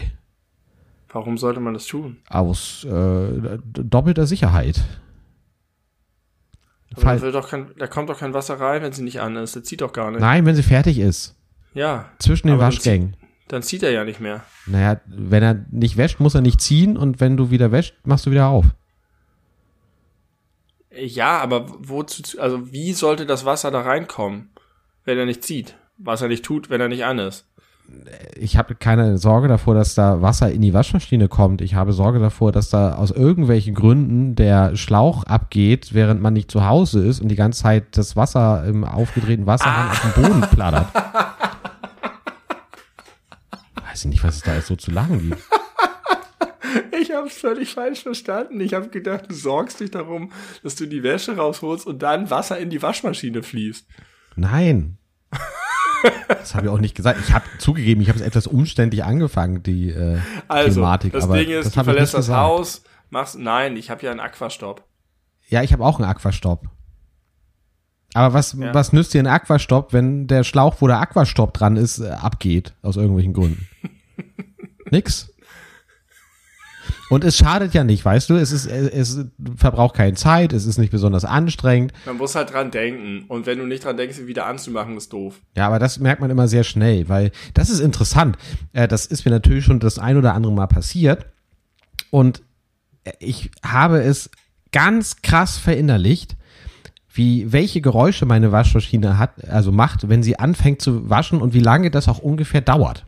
Ja. Und wenn, das kriege ich auf einer unterbewussten Ebene ganz krass mit, wenn das irgendwie nicht so ist, weil dann doch vielleicht der, der Hahn noch zugedreht ist. Dass sie dann ja. nicht, das dauert ja einen Moment, es geht nicht instant los, sondern das dauert so, keine Ahnung, vier, fünf Sekunden und dann erst äh, geht das ich los. Ich habe eine super intelligente Waschmaschine, bei der die Geräusche immer anders kommen, weil die äh, das Gewicht misst und erstmal ein bisschen Wasser reinmacht, dann misst, wie schmutzig das Wasser ist.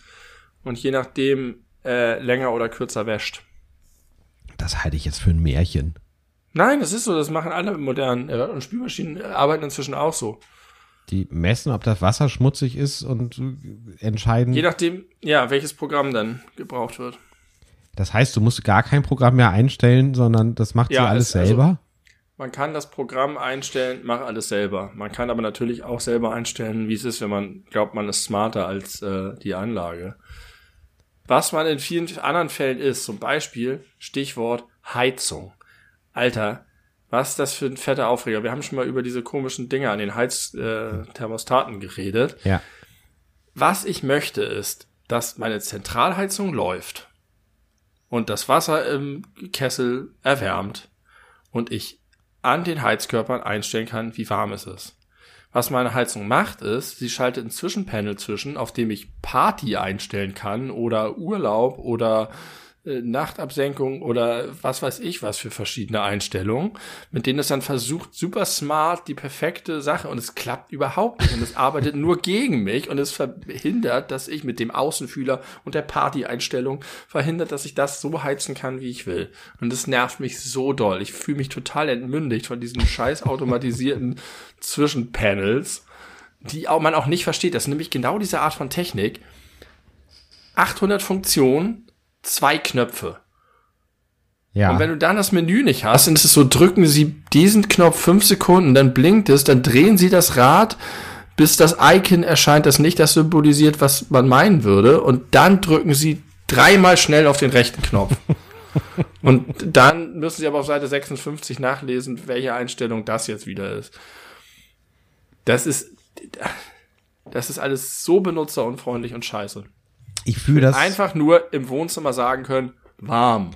Ich, wenn ich fühle das total. Kann, die Heizung kann ja von mir aus noch merken, oh, er hat alle Heizkörper ausgestellt, dann gehe ich jetzt mal davon aus, dass ich die Kesseltemperatur ein bisschen runter machen kann. Und von mir aus kann ich auch die Kesseltemperatur voreinstellen. Aber ja, ja, scheiße ist das. In meiner alten Wohnung war so ziemlich die komplizierteste Heizungsanlage aller Zeiten. Auf jeden Fall von ganz Deutschland. Da bin ich mir ganz sicher.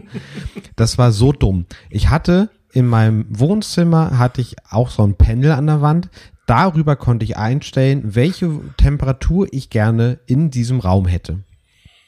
Ja, da kon, also ja. das ist ja erstmal klingt das ja, hey, ist ja praktisch. Ich denke, ich kann mich so einstellen, so 20 Grad oder 20,5 Grad ist meine Wohlfühltemperatur.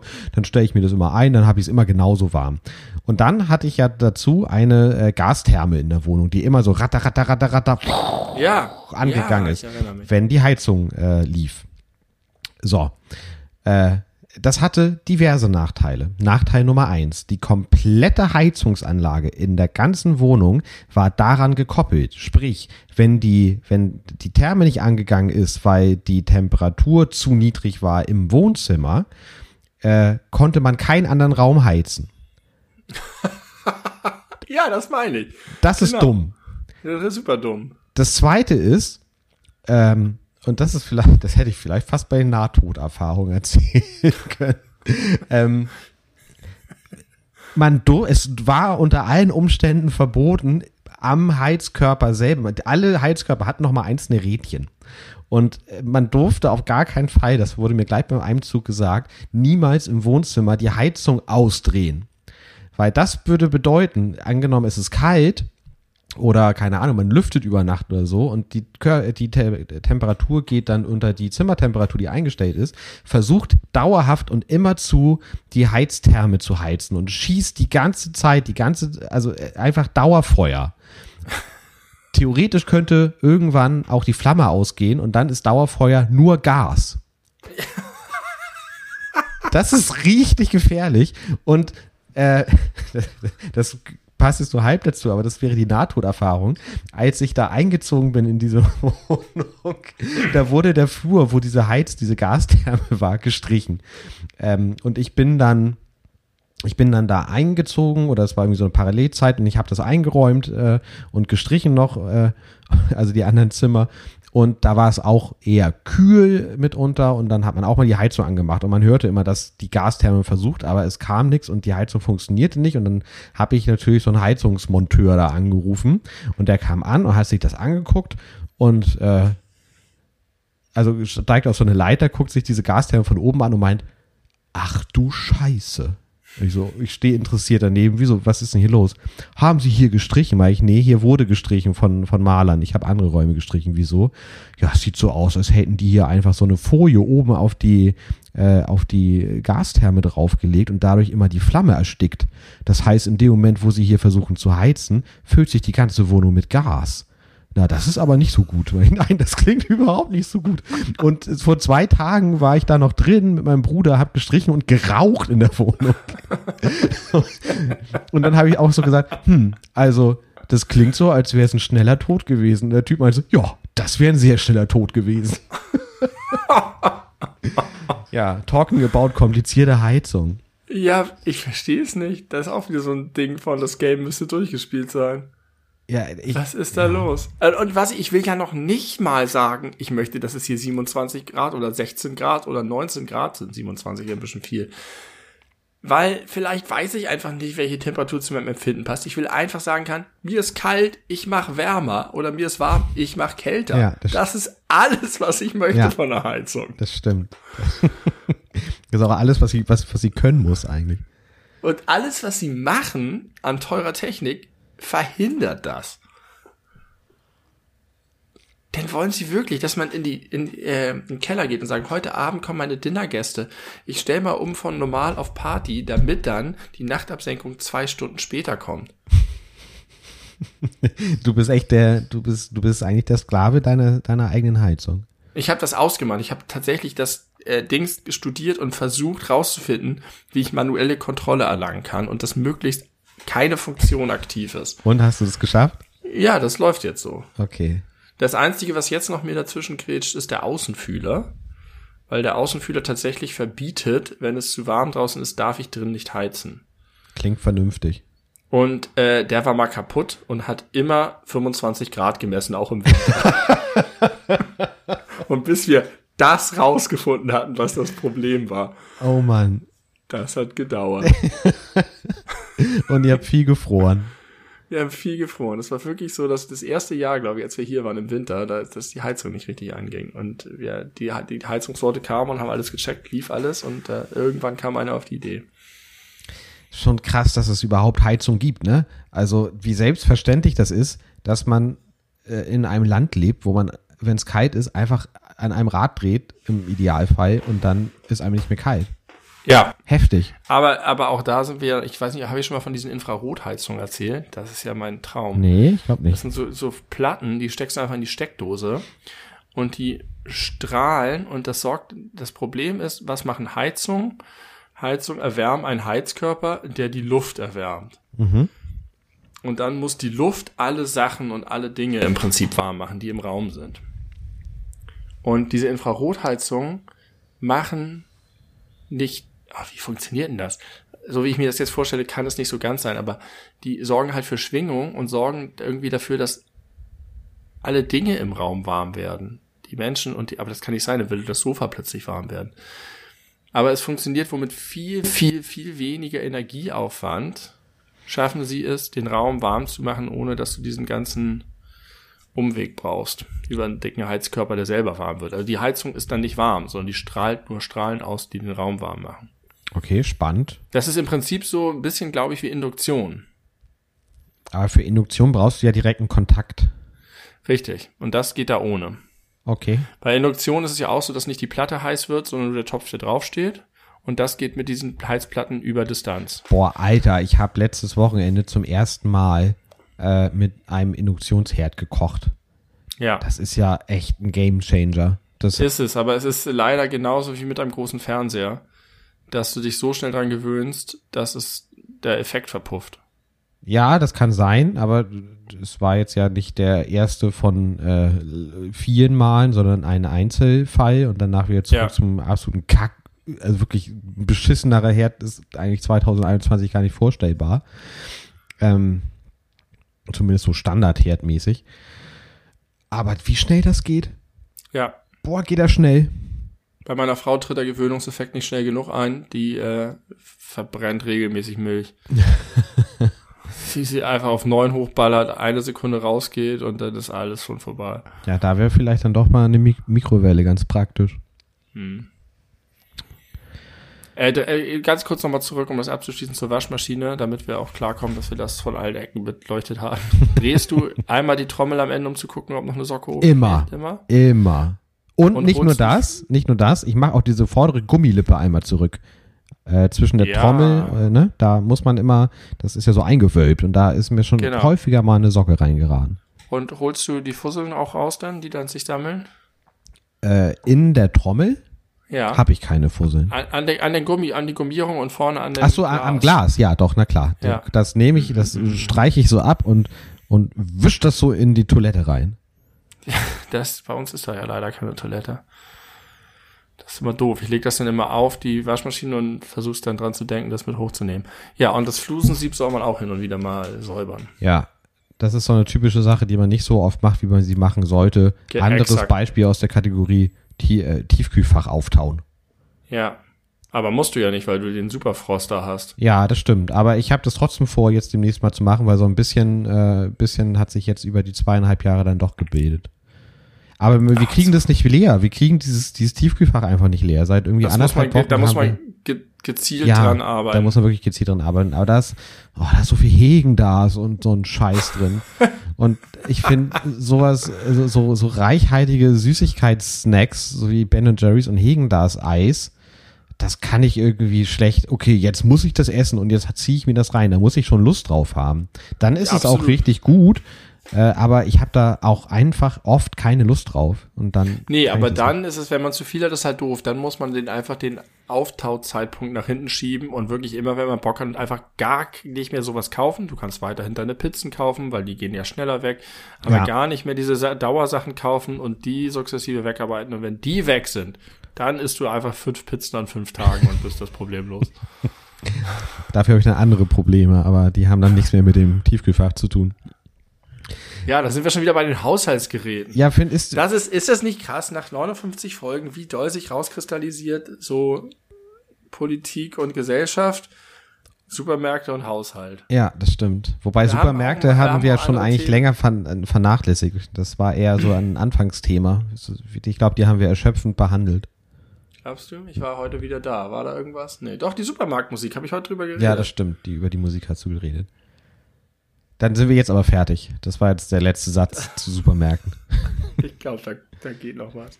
Äh, Man muss halt trennen Supermärkte und Dinge, die man im Supermarkt erlebt, weil die könnte man ja potenziell vielleicht auch woanders erleben. Vielleicht auch nicht. Ja, das stimmt. vielleicht hat das was mit dem Supermarkt-Setting zu tun. Das kann man dann von Fall zu Fall Muss man dann entscheiden, entscheiden. ob, ob wir dieses abgeschlossene Thema nochmal aufbrechen neu. Oder ob Ich wir uns das gut reden können. Äh, pass auf, jetzt, jetzt, kommt, jetzt kommt eine Überleitung. Ja, Äh, die sich gewaschen Das hat. ist wie, wie ein guter DJ, der so von einem Song über den nächsten auf den übernächsten erst so hingearbeitet hat. Das, Du hast meine geilen Überleitung gar nicht gewürdigt, dass sich die Überleitung gewaschen hat. Nee, das war eher. Bis heute nicht für die Punts zu haben. Nee, das ist heute nicht mein, mein Ding. Aber ich bin ah, nach müde kommt auch äh, nicht für die Panz zu haben, sagt man ja auch. Ja, ja, das ist Oder? so, so ähnlich das. Wort. Ähm, Ja. Also, Thema Haushalt. Zulauf, Waschmaschine. Ist das nicht ein germanistisches Wunderwerk, dieses Wort Zulauf, weil da gleichzeitig zu und auf drin vorkommt und das zu dem passt, was es beschreibt?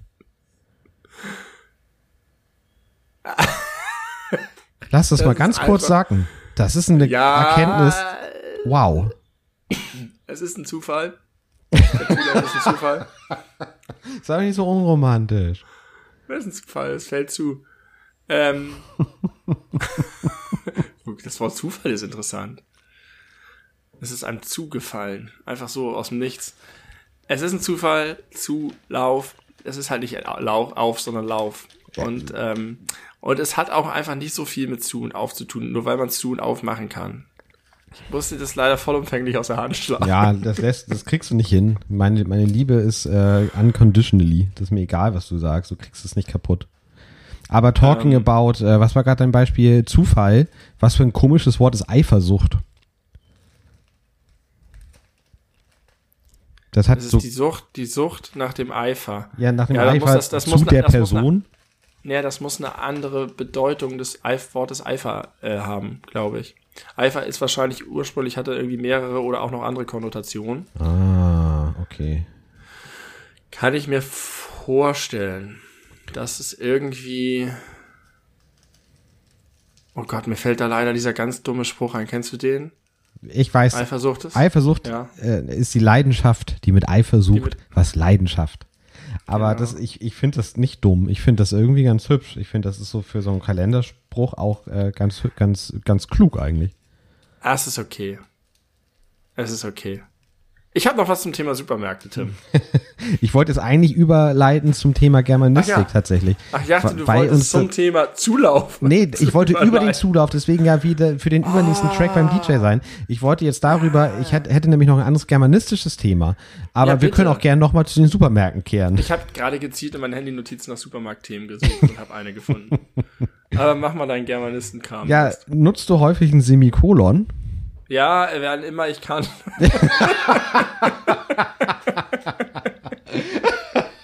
Ja, ich fühle das total. Beziehungsweise wie man sich freut, wenn man einen, einen, einen Moment erwischt, wo es gut passt.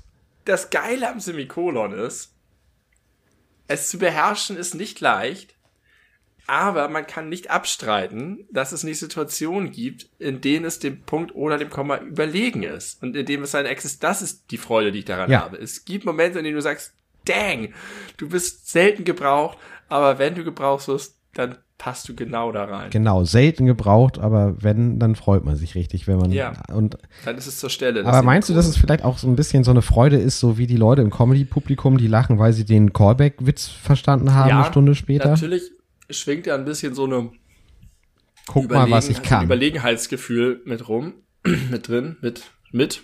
Man braucht kein weiteres Wort. Das schwingt ein Überlegenheitsgefühl mit. Aber äh, bei mir ist es tatsächlich auch die Freude über das Phänomen. Die Freude an der Sache selbst. An der ich nicht. Ja, das ist so. Also ich mag das Semikolon sehr. Ich, ich, bin, ich bin einfach sprachlich affin, sprachaffin. Und wann immer mir solche Phänomene begegnen, kann ich mich daran pur und ohne Publikum erfreuen. Pur und ohne Hartmut Engler. Aber Semikolon selber ist auch ein mega komisches Wort, weil was, was bedeutet das auseinandergesetzt? Beziehungsweise Halbes Komma. Ist, ist der Fachaufdruck für Komma Kolon? Naja, also zumindest heißt Komma auf Englisch Kolon, deswegen gehe ich davon Oh, aus. das ist ja spannend, weil Kolon ist äh, eigentlich Latein für den Dickdarm. Ein halber Dickdarm. Kein Witz. Das Kolon ist der Dickdarm. Geil. Halber Dickdarm. Ja, aber warum ist es eigentlich ein halbes Komma? Müsste es nicht eher ein halber Punkt sein?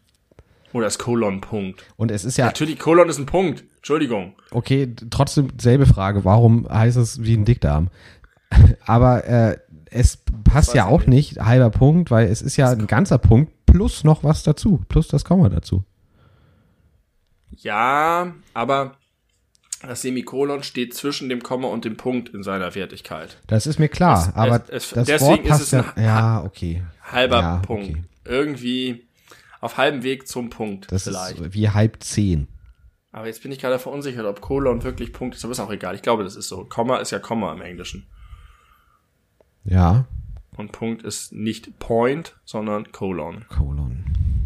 Exclamation Mark. Colon. Question Mark. Äh, ja, möchtest du jetzt noch doch noch die Handynotiz zum Supermarkt loswerden? Ich bin nämlich damit schon fertig. Semikolon. Ich bin jetzt so glücklich von diesem germanistischen Thema, aber ja, ich kann einfach nur die Geschichte erzählen ich habe diesen kleinen Kack-Supermarkt. Früher waren Edekas für mich ein Inbegriff von Tante-Emma-Läden. Als ich klein war, waren die Edeka-Läden immer die schrammeligsten, hässlichsten und schlecht sortiertesten, schlecht ausgeleuchtetsten Läden. So richtige Tante-Emma-Läden, wie es sie heute nicht mehr gibt. Dann hat Edeka auf der Überholspur diese ganzen Deluxe-Supermärkte geschaffen. Aber wir haben hier noch einen richtigen Edeka der Oldschool-Sorte, wo die Kassierer auch alle genau so sind. Und Dörflich halt. Der, dörflich.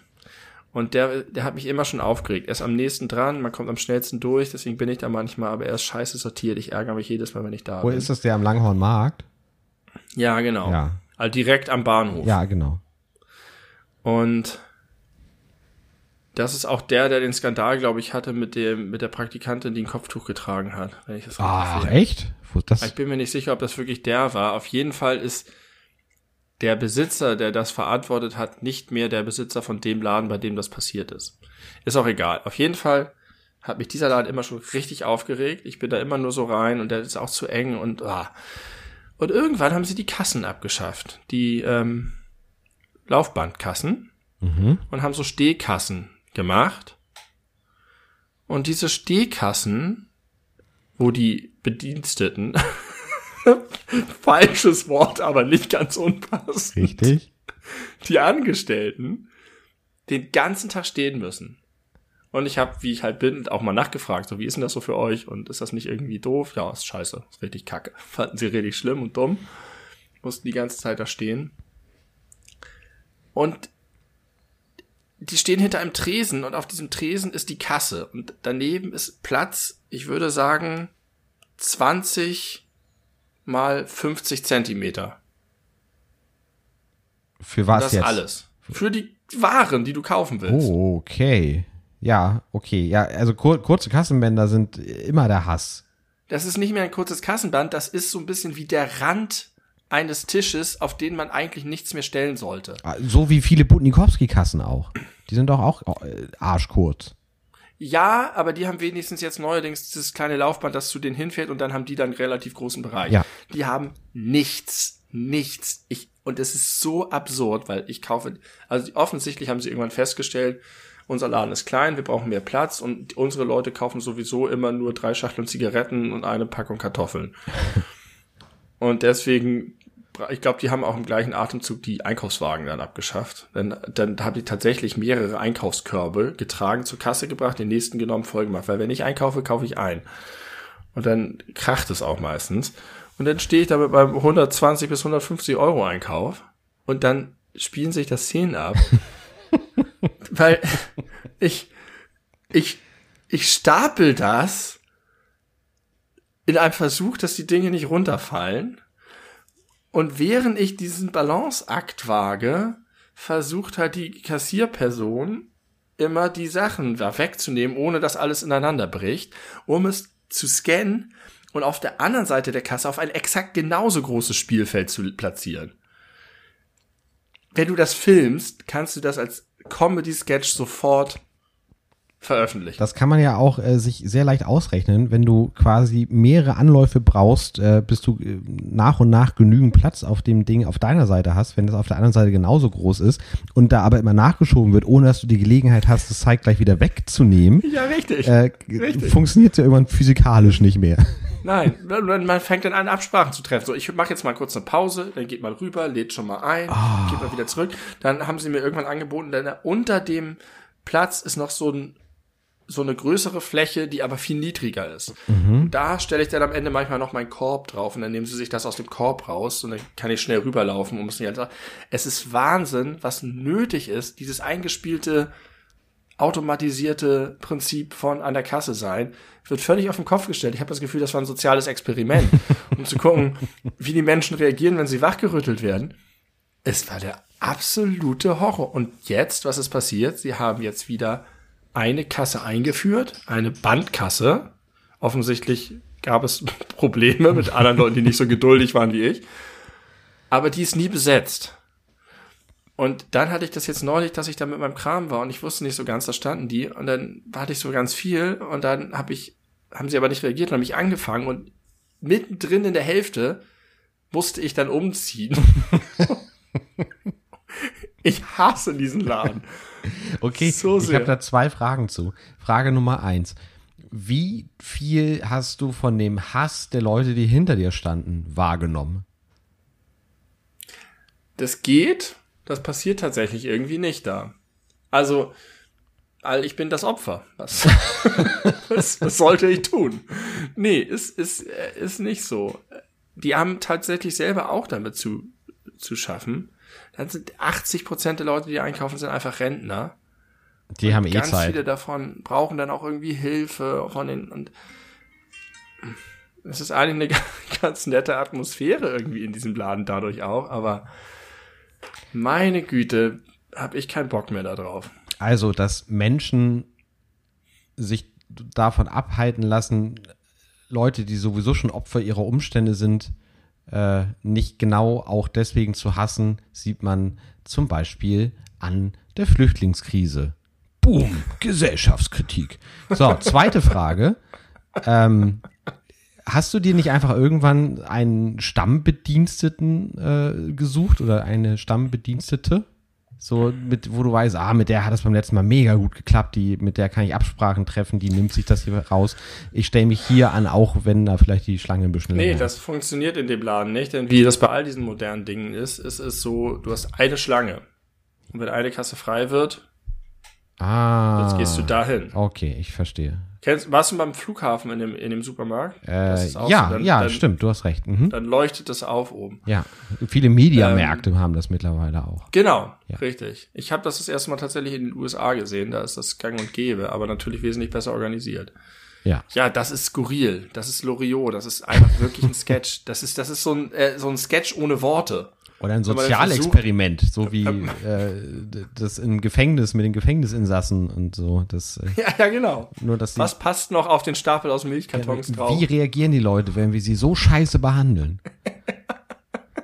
wie viel lassen sie sich bieten? Wie, wie tief können wir die, die Latte legen? Ja. Schön. Okay, Supermarkt ist einfach, einfach ein gutes Thema. Das war Thema. Supermarkt Doppelpunkt. Ich hatte das sogar schon als Kategorie gebrandet. Neue Minikassen. Ja, ist das wir nein, wir behalten das einfach bei als Kategorie. Das ist wirklich ich habe es auch schon mal gesagt, ne? Es ist ja auch einfach so ein Ort, wo sich arm und reich äh, begegnen, wo Leute irgendwie miteinander interagieren müssen auf die eine oder andere Weise, die sonst niemals in ihrem Privatleben zusammenkommen würden. Äh, pass auf, jetzt erzähle ich noch eine ganz kleine äh, Geschichte aus dem Supermarkt. Äh, ja. um das völlig zu, äh, konter zu karieren, was wir eingangs gesagt haben. This is how we roll. Äh, äh, ich war neulich im Supermarkt, auch im Edeka, in der Osterstraße und habe da äh, Leergut zurückgebracht. Und neben dem Leergutautomaten äh, ist so ein kleiner durchsichtiger Briefkasten, wo man seine Pfandbons spenden kann für die Krebshilfe. Ja. Ganz moderne Automaten machen das auf Knopfdruck ja. direkt so äh, aus. Oh, das habe ich noch nicht erlebt. Habe ich schon in manchen Getränkemärkten tatsächlich gesehen. Da kannst du dann, wenn du deine Flaschen fertig reingetan hast, kannst du dann wählen, entweder, dass du die Quittung haben möchtest, dass du die abkassieren kannst, oder du drückst einen anderen Knopf auf dem Touchscreen natürlich und dann ist das gleich direkt eine Spende an SOS Kinderdorf oder so. Äh, Finde ich ist eine gute Sache. Das tut keinem weh oder die meisten Leuten jedenfalls tut es nicht weh. Und äh, das mache ich äh, immer sehr gerne und als ich das letzte Mal im Supermarkt war, habe ich das auch gemacht und dieser kleine Briefkasten war sehr, sehr voll. Und ja. ich hatte ernsthafte Probleme, das da reinzubekommen. Ich habe bestimmt da, keine Ahnung, 15, 20 Sekunden so rumgefrickelt. Und hinter mir stand halt schon wieder ein Mann. Und ich stopfte und stopfte und hatte, wollte es auch irgendwie vermeiden, dass da irgendwelche Leute das noch so an der Ecke wieder packen können, um es wieder rauszuziehen. Ähm, was ich mir vorstellen kann, was vielleicht manche Leute machen könnten. Und so ein Typ, der war vielleicht so Ende 40, würde ich mal schätzen, der hinter mir stand, war auch ganz geduldig, hat nichts gesagt. Und dann äh, gehe ich immer weg von dem Automaten, dass die nächsten ran können. Und dann muss ich immer meine Pfandtüte erstmal in meinen Rucksack stecken, damit ich beide Hände frei habe zum Einkaufen. Und als ich das noch gemacht habe, kam er so an mir vorbei und guckte mich an, nickte mir so zu, meint, ey, vielen Dank. Ich hätte gar nicht gesehen, dass das Ding da ist. Jetzt habe ich auch gespendet. Und da habe ich mich wohlgefühlt, so im Nachhinein. Schön äh, dass ich nochmal äh, jemanden damit inspirieren konnte und dass der auch so freundlich reagiert hat. Man hätte ja auch vermuten können, dass er so denkt, oh Mann, Junge, mach mal schneller da. Das ist Dunkelziffer bei denen, ne? Äh, ja. Osterstraße? Weiß ich nicht, kann sein. Diese Kinder, Kinder. Kinderkrebshilfe. Äh, Ach so. Irgendwas Krebs. Ich dachte, ich dachte Kindermissbrauch, aber okay. Nee, äh, Krebs. Nee, nee, ach ja, Dunkelziffer. Nein, das ist nicht Dunkelziffer. Es ist irgendein äh, Krebsthema. Ich weiß nicht, ob er ich war heute, ich war heute auch äh, Pfand wegbringen und da waren alle Pfandautomaten kaputt. Und um das zu unterstreichen, hatten sie vor die Pfandautomaten so einen riesengroßen Zaun mit einer Plane vorgehängt, damit auch niemand sich diesen Automaten Versuchen sie es gar nicht erst. Und davor hatte sich ein Bulle mit einem Tresen aufgebaut, der ganz stolz neben sich seine ganzen Kisten hatte und das halt manuell gemacht hat, wie das früher mal war. Ein Bulle? Ja, so ein Mann, so ein, so ein bulliger Mann, ah, so ein kein, großer, kein Polizist. starker. Nein. Nein, also nicht, dass ich dir jetzt unterstelle, so despektierlich über unsere äh, Exekutive zu sprechen, aber wenn du sagst so ein Bulle, denke ich erstmal an Polizisten. Ein Bulle von einem Mann stand da. Alles klar. Und der hat das halt so verwaltet und war immer super schnell darin, die richtigen Sachen zu greifen und ja, fühlte sich, glaube ich, auch ein bisschen gut dabei. Konnte ich auch nachvollziehen. Ja, wenn man seinen Job gut macht, macht es Spaß, den Job zu machen. So ist das ja so. Und ich, ich mit meiner guten Laune kam heute hin und sagte, ich habe fast nur Joghurts mit so einer großen Freude in der Stimmung, weil das ist bestimmt selten. Und ich dachte, ja klar, er ist souverän mit Colaflaschen und mit Bierflaschen, aber Joghurts, ob er die auf dem Zettel hat. Und er war, hat das gleich aufgenommen und so, Joghurts, alles klar. Und ist so verschwunden und hat so kleine Kästen genommen, wo, wo äh, irgendwie jeweils zehn Dinger reinpassten oder so. Und dann hat er die da reingesteckt in die Fächer und dann guckt er mich irgendwie an und ein Fach blieb offen, ein einziges Fach von seinen beiden Kisten. Guckt er mich irgendwie an und sagte, hast du noch einen Joghurt? Und ich hatte das Gefühl, dass er es schade fand, dass der letzte Platz nicht besetzt war und gehofft hat, was nicht der Fall war. Er wollte einfach nur wissen, ob er die Kisten wegstellen kannte und bin voll drauf angesprungen und habe gesagt, nee, schade. Und das hat er überhaupt nicht verstanden und war voll irritiert. Was schade, so, ich dachte, der wäre jetzt auch selber voll drauf eingestiegen. Nee, und dann, so hat, er, aber dann hat er mit mir darüber geredet, man, wieso ist das schade? Und dann war ich, na ja, dann hättest du jetzt den Kasten voll gekriegt. Hast du geduzt? Nochmal altes Thema? Callback? Ist das eine Situation, wo du nee, automatisch ich glaube, ich mache das äh, tatsächlich inzwischen häufiger äh, bewusst, aber in dem Fall habe ich wahrscheinlich gesagt, dann wäre der Kasten voll gewesen. Ich habe das vermeidet, mhm. die Entscheidung. Vermieden. Ich wollte gerade sagen, vermeide, sagte der Mindest. äh, apropos Edeka. Ja, äh. Wieder, beziehungsweise Edeka am Bahnhof. Äh, und zwar Hagenbeckstraße. Heißt es Hagenbeckstraße? Nur Hagenbeck. Wie, wie heißt die U2-Station? Hagenbecks Tierpark. Äh, Hagenbecks Tierpark. Hagenbecks Tierpark. Äh, ist ja auch ein großer Edeka und der ist auch sehr modern. Wirklich große Auswahl, ist eher wie so ein Rewe. Äh, Moment, mein Rewe ist doch nicht wertiger als ein Edeka. Ich- oder ausspieliger oder dicker. nee, ich würde sagen gleich. Äh, und häufiger Schnieke. Ja? Ja, ich habe Ich finde, noch ich nie finde, einen Rewe runtergekommenen mehr- Rewe gesehen. Nee, das stimmt, die sind immer gut in Schuss, aber ich habe den Eindruck, dass die so von ihrer ganzen Einrichtung und ihrem Style eher eine Klasse unter dem Edeka sind. Nein, Vom Material und von der nein, Beleuchtung nein, und so. nein, auch vor allem äh, inhaltlich. Also ein Rewe-Einkauf ist genauso teuer wie ein Edeka-Einkauf. Gebe ich dir mein Wort drauf. Äh, Ich glaube, Edeka ist noch mehr im High-Class-Segment Nee. unterwegs, im Schnitt. halte ich gegen. Nehmt Bezug, sagt Bescheid, weil wie ihr Rewe hat auch die steht. ganzen Eigenmarken, die günstiger sind.